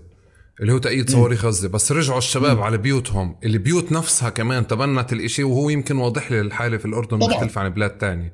بس لما طبعًا برفع طبعًا. شعار داخل داخل يعني داخل داخل الملعب أو داخل مباراة ما وبرجع على بيت على محيط على حارة. الحارة هاي فعليا في له أثر في هذا اللي بحاول أقوله. هذا اللي بحاول طبعا أفهم. طبعا يعني هو من لا يتبنى هذا الفكرة في عالم هو مختلف عنه. فما في حاضن للموضوع. يعني هو ما راح يقول لك مثلا آه ذكر لك اغنيه بنقاوم بالاحتلال بصواريخ القسام. هو ما راح يقول لك هيك فاهم؟ هذا ما راح يحكي لك هيك آه، إذا ما في مش قناعة مجتمعية قناعة باطنية تحت الأرض. فكل حدا مقتنع في هذا الكلام. ولكن هو قرر إنه خلص يلا نحكي. فهذا مان أثره موجود. فما في اللي هو بتقدر تيجي تحكي إنه أوف غير شيء ما مش موجود. مم. في حاضنة مجتمعية لإله. حاضنة مجتمعية. شكس آه، آه، اللعيبة بكل مكان بتواصلوا مع بعض الألتراس بكل مكان بتواصلوا مع بعض. إذا صار في حدث رياضي بمكان تاني هو بيعتبر حاله إنه هو ممكن يكون أثره يعني بوصله بشكل غير مباشر. طبعا. آه وانت حدا راصد ل يعني ل يعني بحب الراس السياسي تبعك والمحتوى اللي بتعمله وتحديدا في سياق فلسطين الانتهاكات اللي بتعرضوا لها اللعيبة. آه ما كانش ممكن أنا فعليا يعني أتجاوز هذه النقطة وبدي أعرف عنها. بس من غير مبالغة ومن غير فكرة اللي يعني آه، بتعرف إحنا بفلسطين اللاعب مش قادر يوصل لمباراته واللاعب بطل مش قادر يطلع من غزة بدي أطلع من هذا المستوى أفهم يعني بعيدا عن الدراما وبعيدا عن البروباغندا شو إسرائيل بتأثر على الرياضة الفلسطينية وهذا الإشي كيف بنعكس على مستوى أفراد لا آه، آه، ألتراس أو. على نوادي مثل نوادي الأردن طيب ماذا تصنع هي بالمقام الأول تقوم بقتل كرة القدم الفلسطينية في مهدها. كيف تستطيع أن تقوم أنت بإخراج على سبيل المثال أنت محتل؟ لا تستطيع أن تجعل الذي احتليته يكون له غلبة عليك في أي شيء في أي شيء. مش بس في كرة القدم حتى على مستوى أكل. لا ما مش لازم يكون عليه له غلبة عليك. كرة القدم تحديدا. فلسطين تمتاز بجودة لعيبة وبمنظومة كروية تتطور يوما عن يوم. عكس أنا بدي أعمل لك مقارنات بصير تسمح لي؟ عكس الكيان الغاصب. كيان غاصب مفهوم كرة القدم عنده والله زي ما هم. كيف هم؟ آه، آه، فتات من الأرض جاي يتجمع هيك مفهوم كرة القدم عندهم. مش إشي كور في المجتمع. مش إشي أساسي بنى فيه المجتمع عكس الموجود في فلسطين السياسات المتبعة كانت من قبل الكيان الغاصب إنه منتخب فلسطين إذا ظهر للعلن أي بمعنى صراحة راح يصير في حاله تضامن جماعية راح يصير في ترويج للقضية بشكل أكبر على حساب آه، آه، آه، نظرتهم هم كيف يروجوا لقضيتهم فبصير في عندك تنافسي. فهمت علي كيف؟ إنه بكره بصير في منتخب فلسطيني. هذا المنتخب الفلسطيني إذا بده يلف العالم وإلخ ويصير في معاه متعاطفين إحنا مش ناقصنا.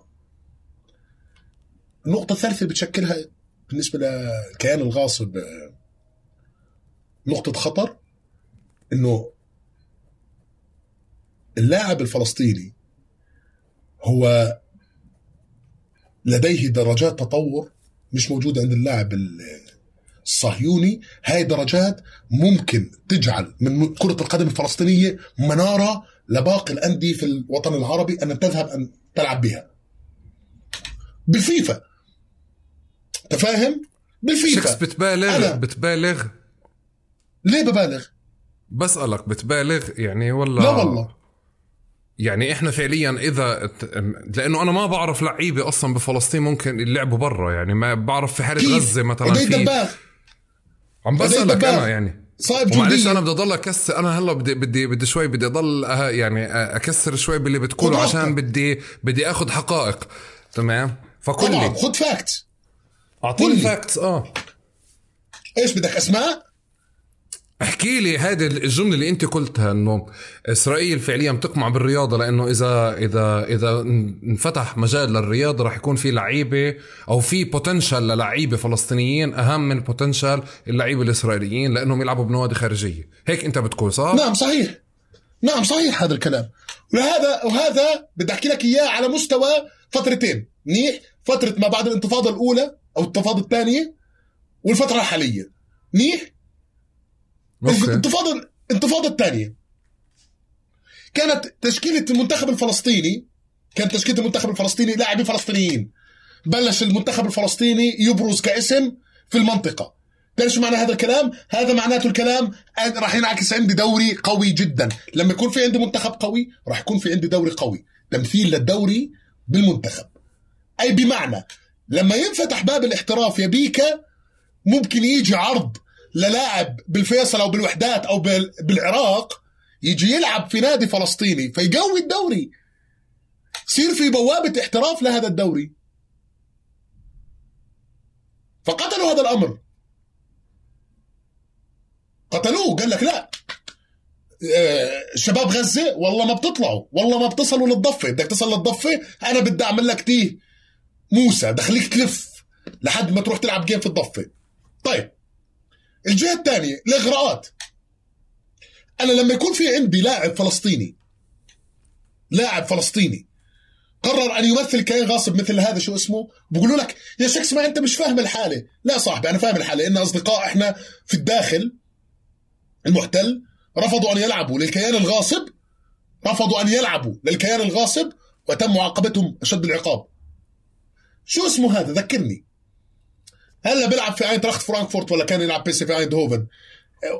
بدي اتذكره الان. إذا ما تذكرت اسمه أنا ما ما إشي دبور. أيوه دبور. مؤنس دبور. مؤنس دبور. هو الكاس اللي عم بحكي لك عنه. المواهب الكروية الفلسطينية اللي طالعة. مؤنس رضى رضي رضي. بيجي بقول لك أنا هذا عادي بروح بصلي واموري طيبة و... وأنا فرصتي في الاحتراف أكثر. إسرائيل ضيقت على الرياضة الفلسطينية. حتى المواهب تذهب للمكان الخالي ما في مواهب هناك. ما في. تذهب لهناك بإغراءات مادية بعدة أمور تمثلهم.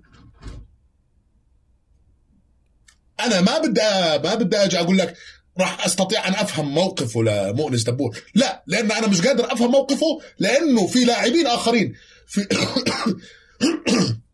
في الداخل المحتل رفضوا أن يمثلوا الكيان الغاصب. بل منهم من مثل منتخب فلسطين. وأكلوا هوا. وأكلوا هوا. تفتيت. زي مين؟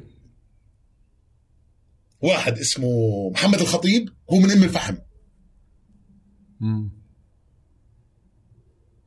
الزلمه انتسب محمد الخطيب يعني نسفوه. نسفوه و لأنه كان في له تعال مثل. منتخب هدلاك. فلما قال لهم لا راح مثل فلسطين. مضايقات. أه بدروا على تدريبات ممنوع. أه ظلك ملطوع على الحاجز. ممنوع تصل أه مشاكل تطلع لك من هون ومن هون. أنا بدي اقتل اسمك في الصورة كذا. إيه أنت عندك مشاكل. تعال عندي على التحقيق. ليه لأنه أنت رحت صليت الفجر مرتين ففي قصة وراك. فهمت؟ بفتح عليك عينين. بس أنت يا مؤنس.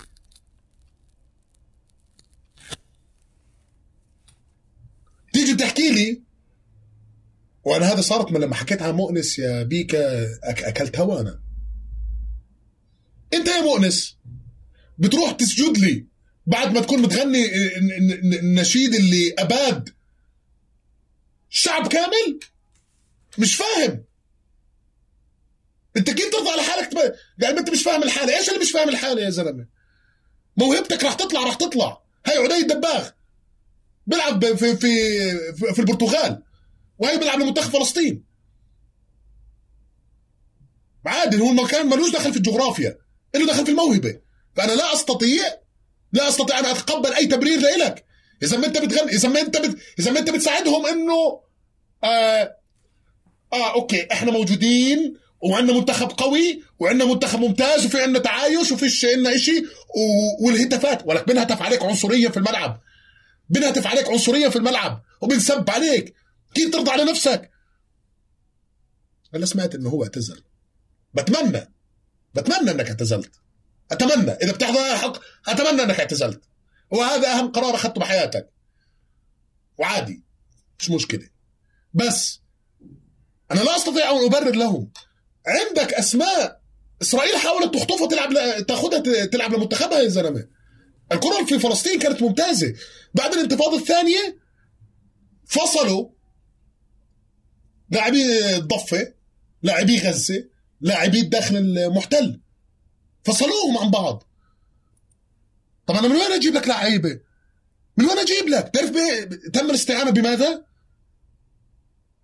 فلسطينية أمريكا اللاتينية. امم تشيلي.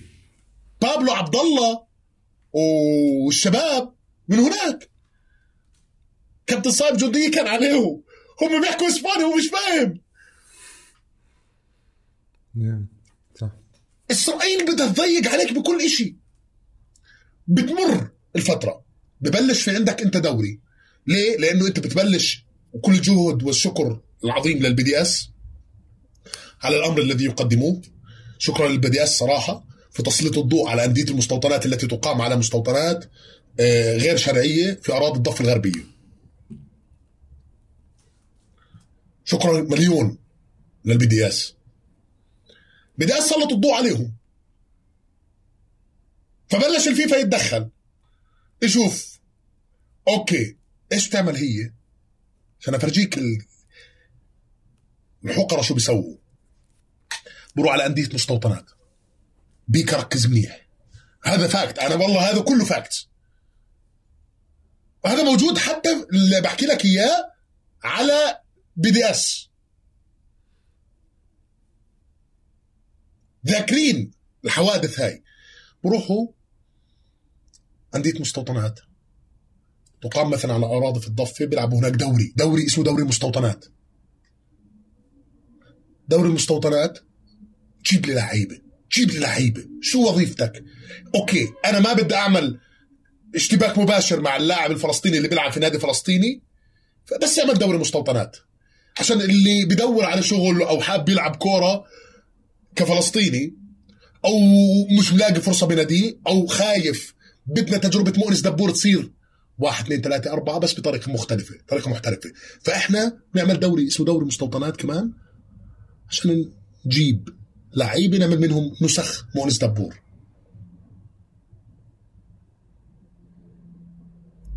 لم يفلح الأمر؟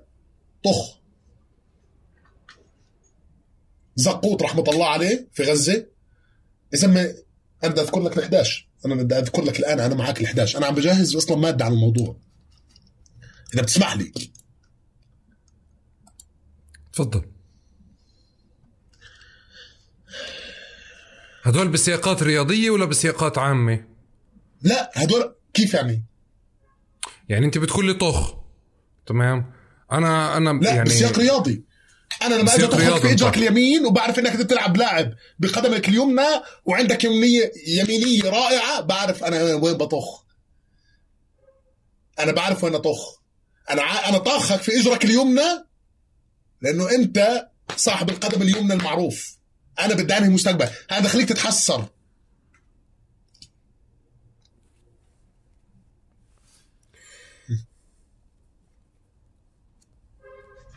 بدي أفرجيك أنا إياهم. أسماء.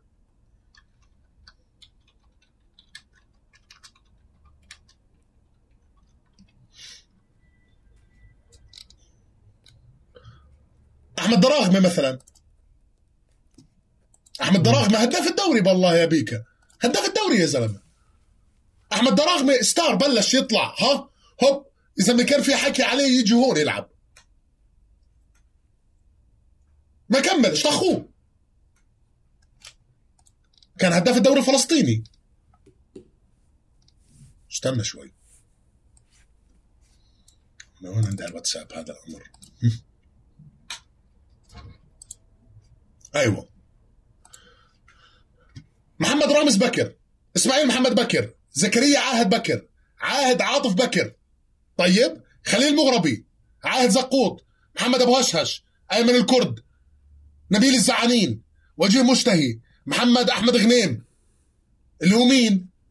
أحمد دراغمه موجود كذلك. صاحبي. هذول كلياتهم كانوا لاعبين مميزين في كرة القدم. هذا مش لاعب عادي. هذا مش لاعب عادي. اسأل كابتن صايب جندية. اسأل محمود السرسك. محمود السرسك.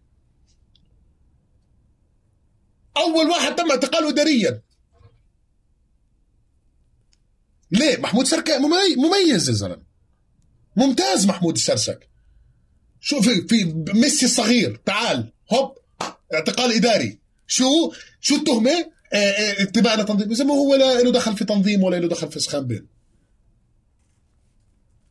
ما هو إذا أنا بسمح لك يصير في عندك منتخب ويصير في عندك لاعبين كرة قدم مميزين ويصير في عندك أنت منتخب تقدر تمثل في آسيا تحديدا. يصير في لك اسم. انت حتشوه علي. انت حتضربني انت حتضربني ضربة محترمة. إيريك كانتونا لما صارت قصة السرسك والخير والخير يذكر إيريك كانتونا سلط الضوء على معاناة اللاعب الفلسطيني. لما طلب إنه محمود السرسك يطلع. الفيفا تدخلت في الطابق. إيريك كانتونا لاعب مانشستر يونايتد الأسطورة الفرنسي. قال لهم يا عمي في سياسات ممنهجه بتصير ضد اللاعب الفلسطيني. أقسم بالله أصعب إشي يصير في العالم كرياضي. ينولد ينولد في قطاع غزة على سبيل المثال. يعني مثلا مواطن عادي في غزة نسبة خروجه من القطاع 25% 20 اللاعب اثنين ثلاث. مع إنه الفيفا موجودة. الفيفا المفروض إنه قانونها زي الجواز الأحمر. ممنوع حدا يحكي معاه كلمة. حكي فاضي. حكي فاضي. بدك تروح تلعب؟ طيب إذا رحت أنت ممنوع ترجع. أو عندك أنت مثلا سفرة بلطعك على المعبر لحد ما تروح سفرتك وروح. اللعيبة يا زلمة عمرك شفت لعيبة نادي بتقعد تتجمع بتقعد 12 يوم 13 يوم عبين ما تتجمع؟ إيش معناته هذا الكلام؟ تلعبش كورة. ما تلعب كورة. الآن هذا إشي من النوادر؟ هذا فرجيك قد إيه الدوري الفلسطيني بلش فيه تنافسية. لاعبين أردنيين عم بينتقلوا يلعبوا هناك. أصدقاء لنا لاعبين الآن بيلعبوا في الدوري في فلسطين. إذا أنا بدي آجي أسمح له يلعب رياضة أو يلعب كرة قدم وما يتم تصفيته أنا راح آكل هوا رياضيا. أنا ما في عندي مفهوم الرياضة. أنا في دولة عسكرية. وظيفتي اظل معسكر الموضوع. فالرياضة عندي مش إشي أساسي. فلما بلشوا يجوا يشتغلوا على الرياضة بلشوا يشتغلوا فيها وفشلوا فيها وحاولوا يظبطوا الصورة. ونشكر بدياش مرة ثانية شلحوهم آه، بوما كراعي رسمي. شلحوهم اديداس لأن كانت مثلا أخذوا اديداس هلا. شلحوهم اديداس وعاملين حملة على بوما. بعرف إنه بوما خلصوا. أنا بعرف إنه بوما. بوما لا. أديداس خلص أنا بعرف إنه بوما خلصوا. بوما وقفت أنا بعرف. أظن يمكن خلص العقد أو إشي ما بعرف. آه. وودوا لهم لاعبين فلسطينيين شكر. أنت فاهم؟ فأنا مفتوح علي النار في هذا الموضوع وبحاول إنه أكون لي مكان. عم تلعب في أوروبا مش متقبلينك. طب بما إنه هيك الوضع لا أنا ما فيش ممنوع تطلع عندي كرة فلسطينية.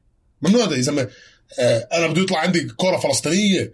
أنت تزيد الطين بلة وتفرجيه بأنه أنا دولة عسكريتيا. هي أنا دولة مش دولة قائمة عشان أنا أنشر الحب والخير. أنا دولة قائمة على القتل والتهجير والتدمير والضرب. والقتل. أنا عايش في طوارئ 24 ساعة. كرة القدم هاي جزئيات تفصل والله يا صاحبي يا بيكا تفصل وبتفتح على الأردن مرة تانية وأنت قاعد بتحكي لما يعني ب... آه، بكون جاي أصلا بدي أسألك هذا الإشي كيف بينعكس على على النوادي بالأردن أو على ألتراس؟ آه، ففهمت أكثر لما أنت قلت لي إنه هلأ جزء من الدوري الفلسطيني آه، آه، كمان كمان صار في ناس من الدوري الأردني. آه، حب بدي أرجع لل- للألتراس آه، في في حالة آه، في حالة الأردن وأعرف بس شو ال ال البني آدم الفرد بيعطي للنادي أو بيعطي ل آه، يعني بيعطي سواء إشي مادي أو إشي معنوي أو إشي وقت. وقت مادي. وقته مادي. آه. يعني أنت مادي مثلا شو بيعطي؟ لا تبرع. يعني مثلا والله الألتراس هذا بده يعمل حملة تبرع مثلاً اشتراكات؟ آه اشتق... شكرا. اشتراك منها. وفي منها اللي هو تبرع. يعني غير الاشتراك يا أخوان بدنا مثلا نجهز تيفو. ما ضلش عندنا مادة. فقديش بكلف الموضوع كذا؟ بتوزع على الشباب. مين حابب يتبرع؟ طب طب طب طب. أوكي فهو الموضوع تكافلي بيكا فاهم علي كيف؟ وهذا شيء جميل. طيب صديقي بدي بدي أسألك كالتالي هيك مجموعة من الأسئلة عشان ننهي فيهم اللقاء بشكل غير. آه، غير شو اسمه غير غير متوازن. ولع سيجارتك. أهم ألتراس عربي؟ بالنسبة لي ولا ان توتال؟ لا هذا بالنسبة لإلك شو؟ ما أنا خايف أكون متحيز. ما هو بدك تكون متحيز. أنت انت إحنا بتقارب هلا إحنا قاعدين بالصالون. okay. اسمع هو الإفريقي. مجانين. هسه هم مش كتار بس على الأرض مجانين. هي بالموضوع مش بالكثره هي بالموضوع أنت شو ممكن تعمل؟ الافريقي أنا راح أبعث لك كم لينك بعد الحلقة. الإفريقي. أوكي. تمام. اللي بعدهم؟ اللي بعدهم بيجي نادي الوداد. النمل الأحمر والرجاء طبعا. الريدينس وبعديهم شوف المغرب قوية المغرب كثير قوية. أنا بحب مصر أهل والزمالك. بس أنا بالنسبة لي بشوف قد إيه فعاليتك غير الأغاني. قد إيه برا قوي وقد إيه جوا الملعب قوي. قد إيه بتأثر وقد إيه بتشتغل. وقد إيه أنت مش منخرط ب آه، منظومات الدولة. امم فبيجي عندي رجاء وداد وفي عندي كمان الجيش الملكي بلاك ارمي بتاع نادي الجيش الملكي في المغرب. بعدها بيجي المكشخين في تونس. بعدين بيجي الزمالك. مش الأهلي. أوكي. آه الزمالك. مش أهلي طبعا. آه. طيب وب- وب- وبحال وبحالة الأردن عندي آه، بدي أكون موضوعي معك وأكون عادل معك. بدي نقطتين يتميز فيهم ألتراس آه، الوحدات عن عن الفيصلي ونقطتين أخريات يتميز فيهم الفيصلي عن الوحدات. الألتراس. ال... بالنسبة لألتراس الوحدات المنتجات اللي بيعملها. ومحاولة تصدير صورته بالخارج. هي هي نقطتين مهمات للغاية. كيف بيصدر نفسه لبرا. الألتراس الفيصلي اللوحات اللي بيعملها على أرضية الملعب. من 3 دي وما 3 دي. وكذلك موضوع التنظيم. تنظيميا هذا شيء مهم. أوكي. في شيء أنا نسيت أسألك عنه لازم تحكي لي إياه عشان مش رح أرجع أسألك عن النوادي والألتراس مرة أنا أكلت راسك أنا طبختك يا صاحبي أنا طبختك أنا آسف. أنت حتقتلني. لا ابدا بالعكس بالعكس إحنا فعليا يعني آه، آه، آه، استفضنا في في حكينا في كتير تفاصيل يعني هيك في البداية. كانت فرصة لطيفة جدا نتعرف عليك أكثر وبملفات النوادي أعطيتني الزبدة يعني بكل بكل سياق. فممنون لك. أنا بالعادة بترك المايك للضيف قبل ما أنهي على طريقتي. فإذا بدك في إشي نسينا نحكيه في إشي ما حكيناه في إشي بتحب تضيفه لك المايك. أنا بدي أشكر بيكا لأنه بيكا يا جماعة بيكا اولا إنسان راقي. بيكا لحد ما سجلنا هاي الحلقة بجوز عليم الله لو في كان مفاوضات بين كوريا الشمالية والجنوبية لخلصت ف بيكا حليم لحد هاي اللحظة أنا ما شفت حدا إنسان محترف بالعمل مثله. ما شفت حدا ينظر إلى الموضوع كشخص بأخذ الموضوع شخصي وهذا شيء بيثبت إنه الرجل هذا في مكان مختلف عن أي حدا تاني. آه والأهم من هذا والأجمل من هذا إنه أنت بتحب المقلوبة. شو وضعك مع المقلوبة؟ مش شغال. بس أنا مش فاهم هدول اللي بحطوا الدجاج في المقلوبة. يا عمي اقليه للدجاج. اقليه يا حبيبي. اقليه للدجاج. عشان ينزل محمر صح؟ بموت عليه محمر.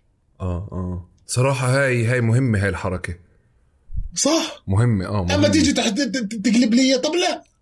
اقلي أنا بحب أسمع صوت تاعت الزيت على الرز. بس آه بس بس بكليه بكلي الدجاج وبعدين بحطه بطبخه معه صح؟ مش بطبخه يعني أيوة. مش بضيفه إضافي أيوة. يعني آه بس أيوة. مزبوط هاي الخش هاي كتير مهمة مينيموم بالصينية يا أخي حطه جوا مع شوية سماك هيك مثلا ولا شوية رشة إشي عشان لما ناكل المقلوبة ما هو بكون في أطعمة يعني في كرشة من هون في هيك طرف من الدجاجة أحمر يابس ناشف كذا يعني بدل أيوة ما تكون هيك زي زي. آه يا زلمة بدل ما تكون زي هيك قطعة الدجاج النية مرخية خليها تشد حيلها شوي. عن جد هيك بتكون كاشة.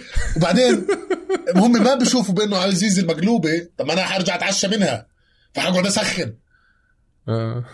فأنا الدجاج المشوي بزته على الفرن. عوافر على عين الغاز. بتقلب فيها على عين الغاز. تنحرق على عين الغاز بتطلعها. إيش مرتب؟ صح صح, صح. أحسنت.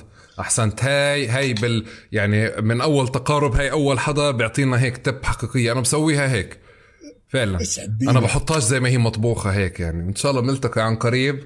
آه بنضرب واحدة محمرة أو واحدة لحمة أطيب. أنا بضل من حازة اللحمة.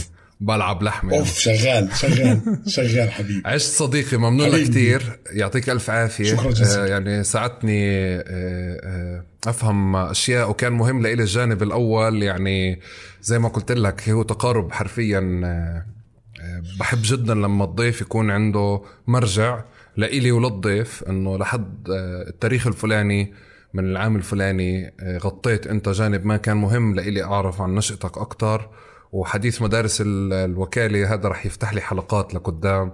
الحديث حتى عن الأيتام رح يفتح لي يعني يفتح لي مواضيع وحلقات. أنا بصراحة كتير آه يعني آه بحييك وهذا مش بالعادة هيك الناس بتروح بتحيي بعض بالغرف المغلقة. بس أنا شفت إنسان جدا صادق مش في يعني بالحلقة بس بعرف مسموعياتك بكتير أماكن. وبعرف كتير إشي لطيف مهم. هاي حالة المسؤولية الوطنية إحنا بنحكي مسؤولية اجتماعية social responsibility. بس حالة المسؤولية الوطنية اللي موجودة عند الشخص نادرا آه، فكرة آه، حالة حالة إنه شخص يقدم نفسه من ب كمقاوم من منبره وبعمل اللي عليه من منبره آه، وداعم لسياق الوطني بتفاعل مع كل قضاياه وبالرغم إنه ممكن هذا بالسياقات خاصة بالأردن يعرق لك بزنس ولا إعلان ولا دخل مصاري ولا شيء ما. بس يعني بحييك إنه يعني ما زلت أنت شو أنت. آه، وبنفس الوقت آه، هذا حضور المسؤولية الوطنية العالي عندك. من خلال مش بس التفاعل مع القضايا الآنية إنتاج محتوى. أنا بنظري هذا يعني هذا قلائل اللي بيعملوه حالة إنتاج المحتوى واللي هو ماشي بانسيابية. لأنه يعني أنت عندك برامجك عندك محتواك. ودائما المحتوى المضاد للاستعمار والمقاوم دائما موجود. عشت يا وردي. وبكفي الله يجبر بخاطرك. يعني أنا بتعرف هذا الكلام كأس عالم مان هذا كلام كأس عالم. بيكا أنا لو مدير الفيفا أنا لو مدير فيفا أنا بعينك. بعيني أنت تكون آه بعينك دايركت هو هذا المتحدث مع الشعوب. حبيب قلبي مان شكرا جزيلا صراحة. عشت عشت يعني مشكور مشكور يا شيقه ولطيفه و صدقا أنا ما ارتحت في حديث مع حدا مثل ما ارتحت لأنه هذا بجوز لربما أول لقاء لنا نتحدث به بشكل مطول ولكن أعتقد بأنني أعلم من أنت من 20 سنة 30 سنة. لأنك تشبهني. فأنت فاهم إيش اللي بحكي فيه. وهذا أعطاني جزء من الراحة كبير للغاية لأنه معظم أنت اللي بدك تيجي تحكي معاه وإلخ فهو وظيفته بس إنه بده يخلص الموضوع وهو مش فاهم. أنت بحثت عن حقيقة وهذا كان بالنسبة لي أهم شيء والله بيك. عشت يا صديقي مشكور و... وشكرا نلتقي على مقلوبة عن قريب. إن شاء الله رب العالمين. يعطيكم ألف عافية شكرا جزيلا لكم شكرا مقدما في بداية كل حلقة وفي نهايتها على الاشتراك في القنوات. دعم هذا المحتوى التفاعل معه إرسال اقتباس الشكس واقتباس كل ضيف وضيفة مشاركة الحلقات محتواها التفاصيل اللي فيها مشاركة آرائكم كمان بتسعدني وبتدعم البرنامج دائما وبسعدني دائما آه، آه، استقبال مقترحاتكم ومشاركتكم الأسئلة اللي بتفكروا فيها تقارب بالأساس بسعى إنه يكون أقرب لإلكم وأقرب للجمهور وإنتم بتساعدوني جدا بمقترحات الضيوف الأسئلة والأفكار اللي بتخطر لكم. شكرا جزيلا ونلتقي في حلقة قادمة.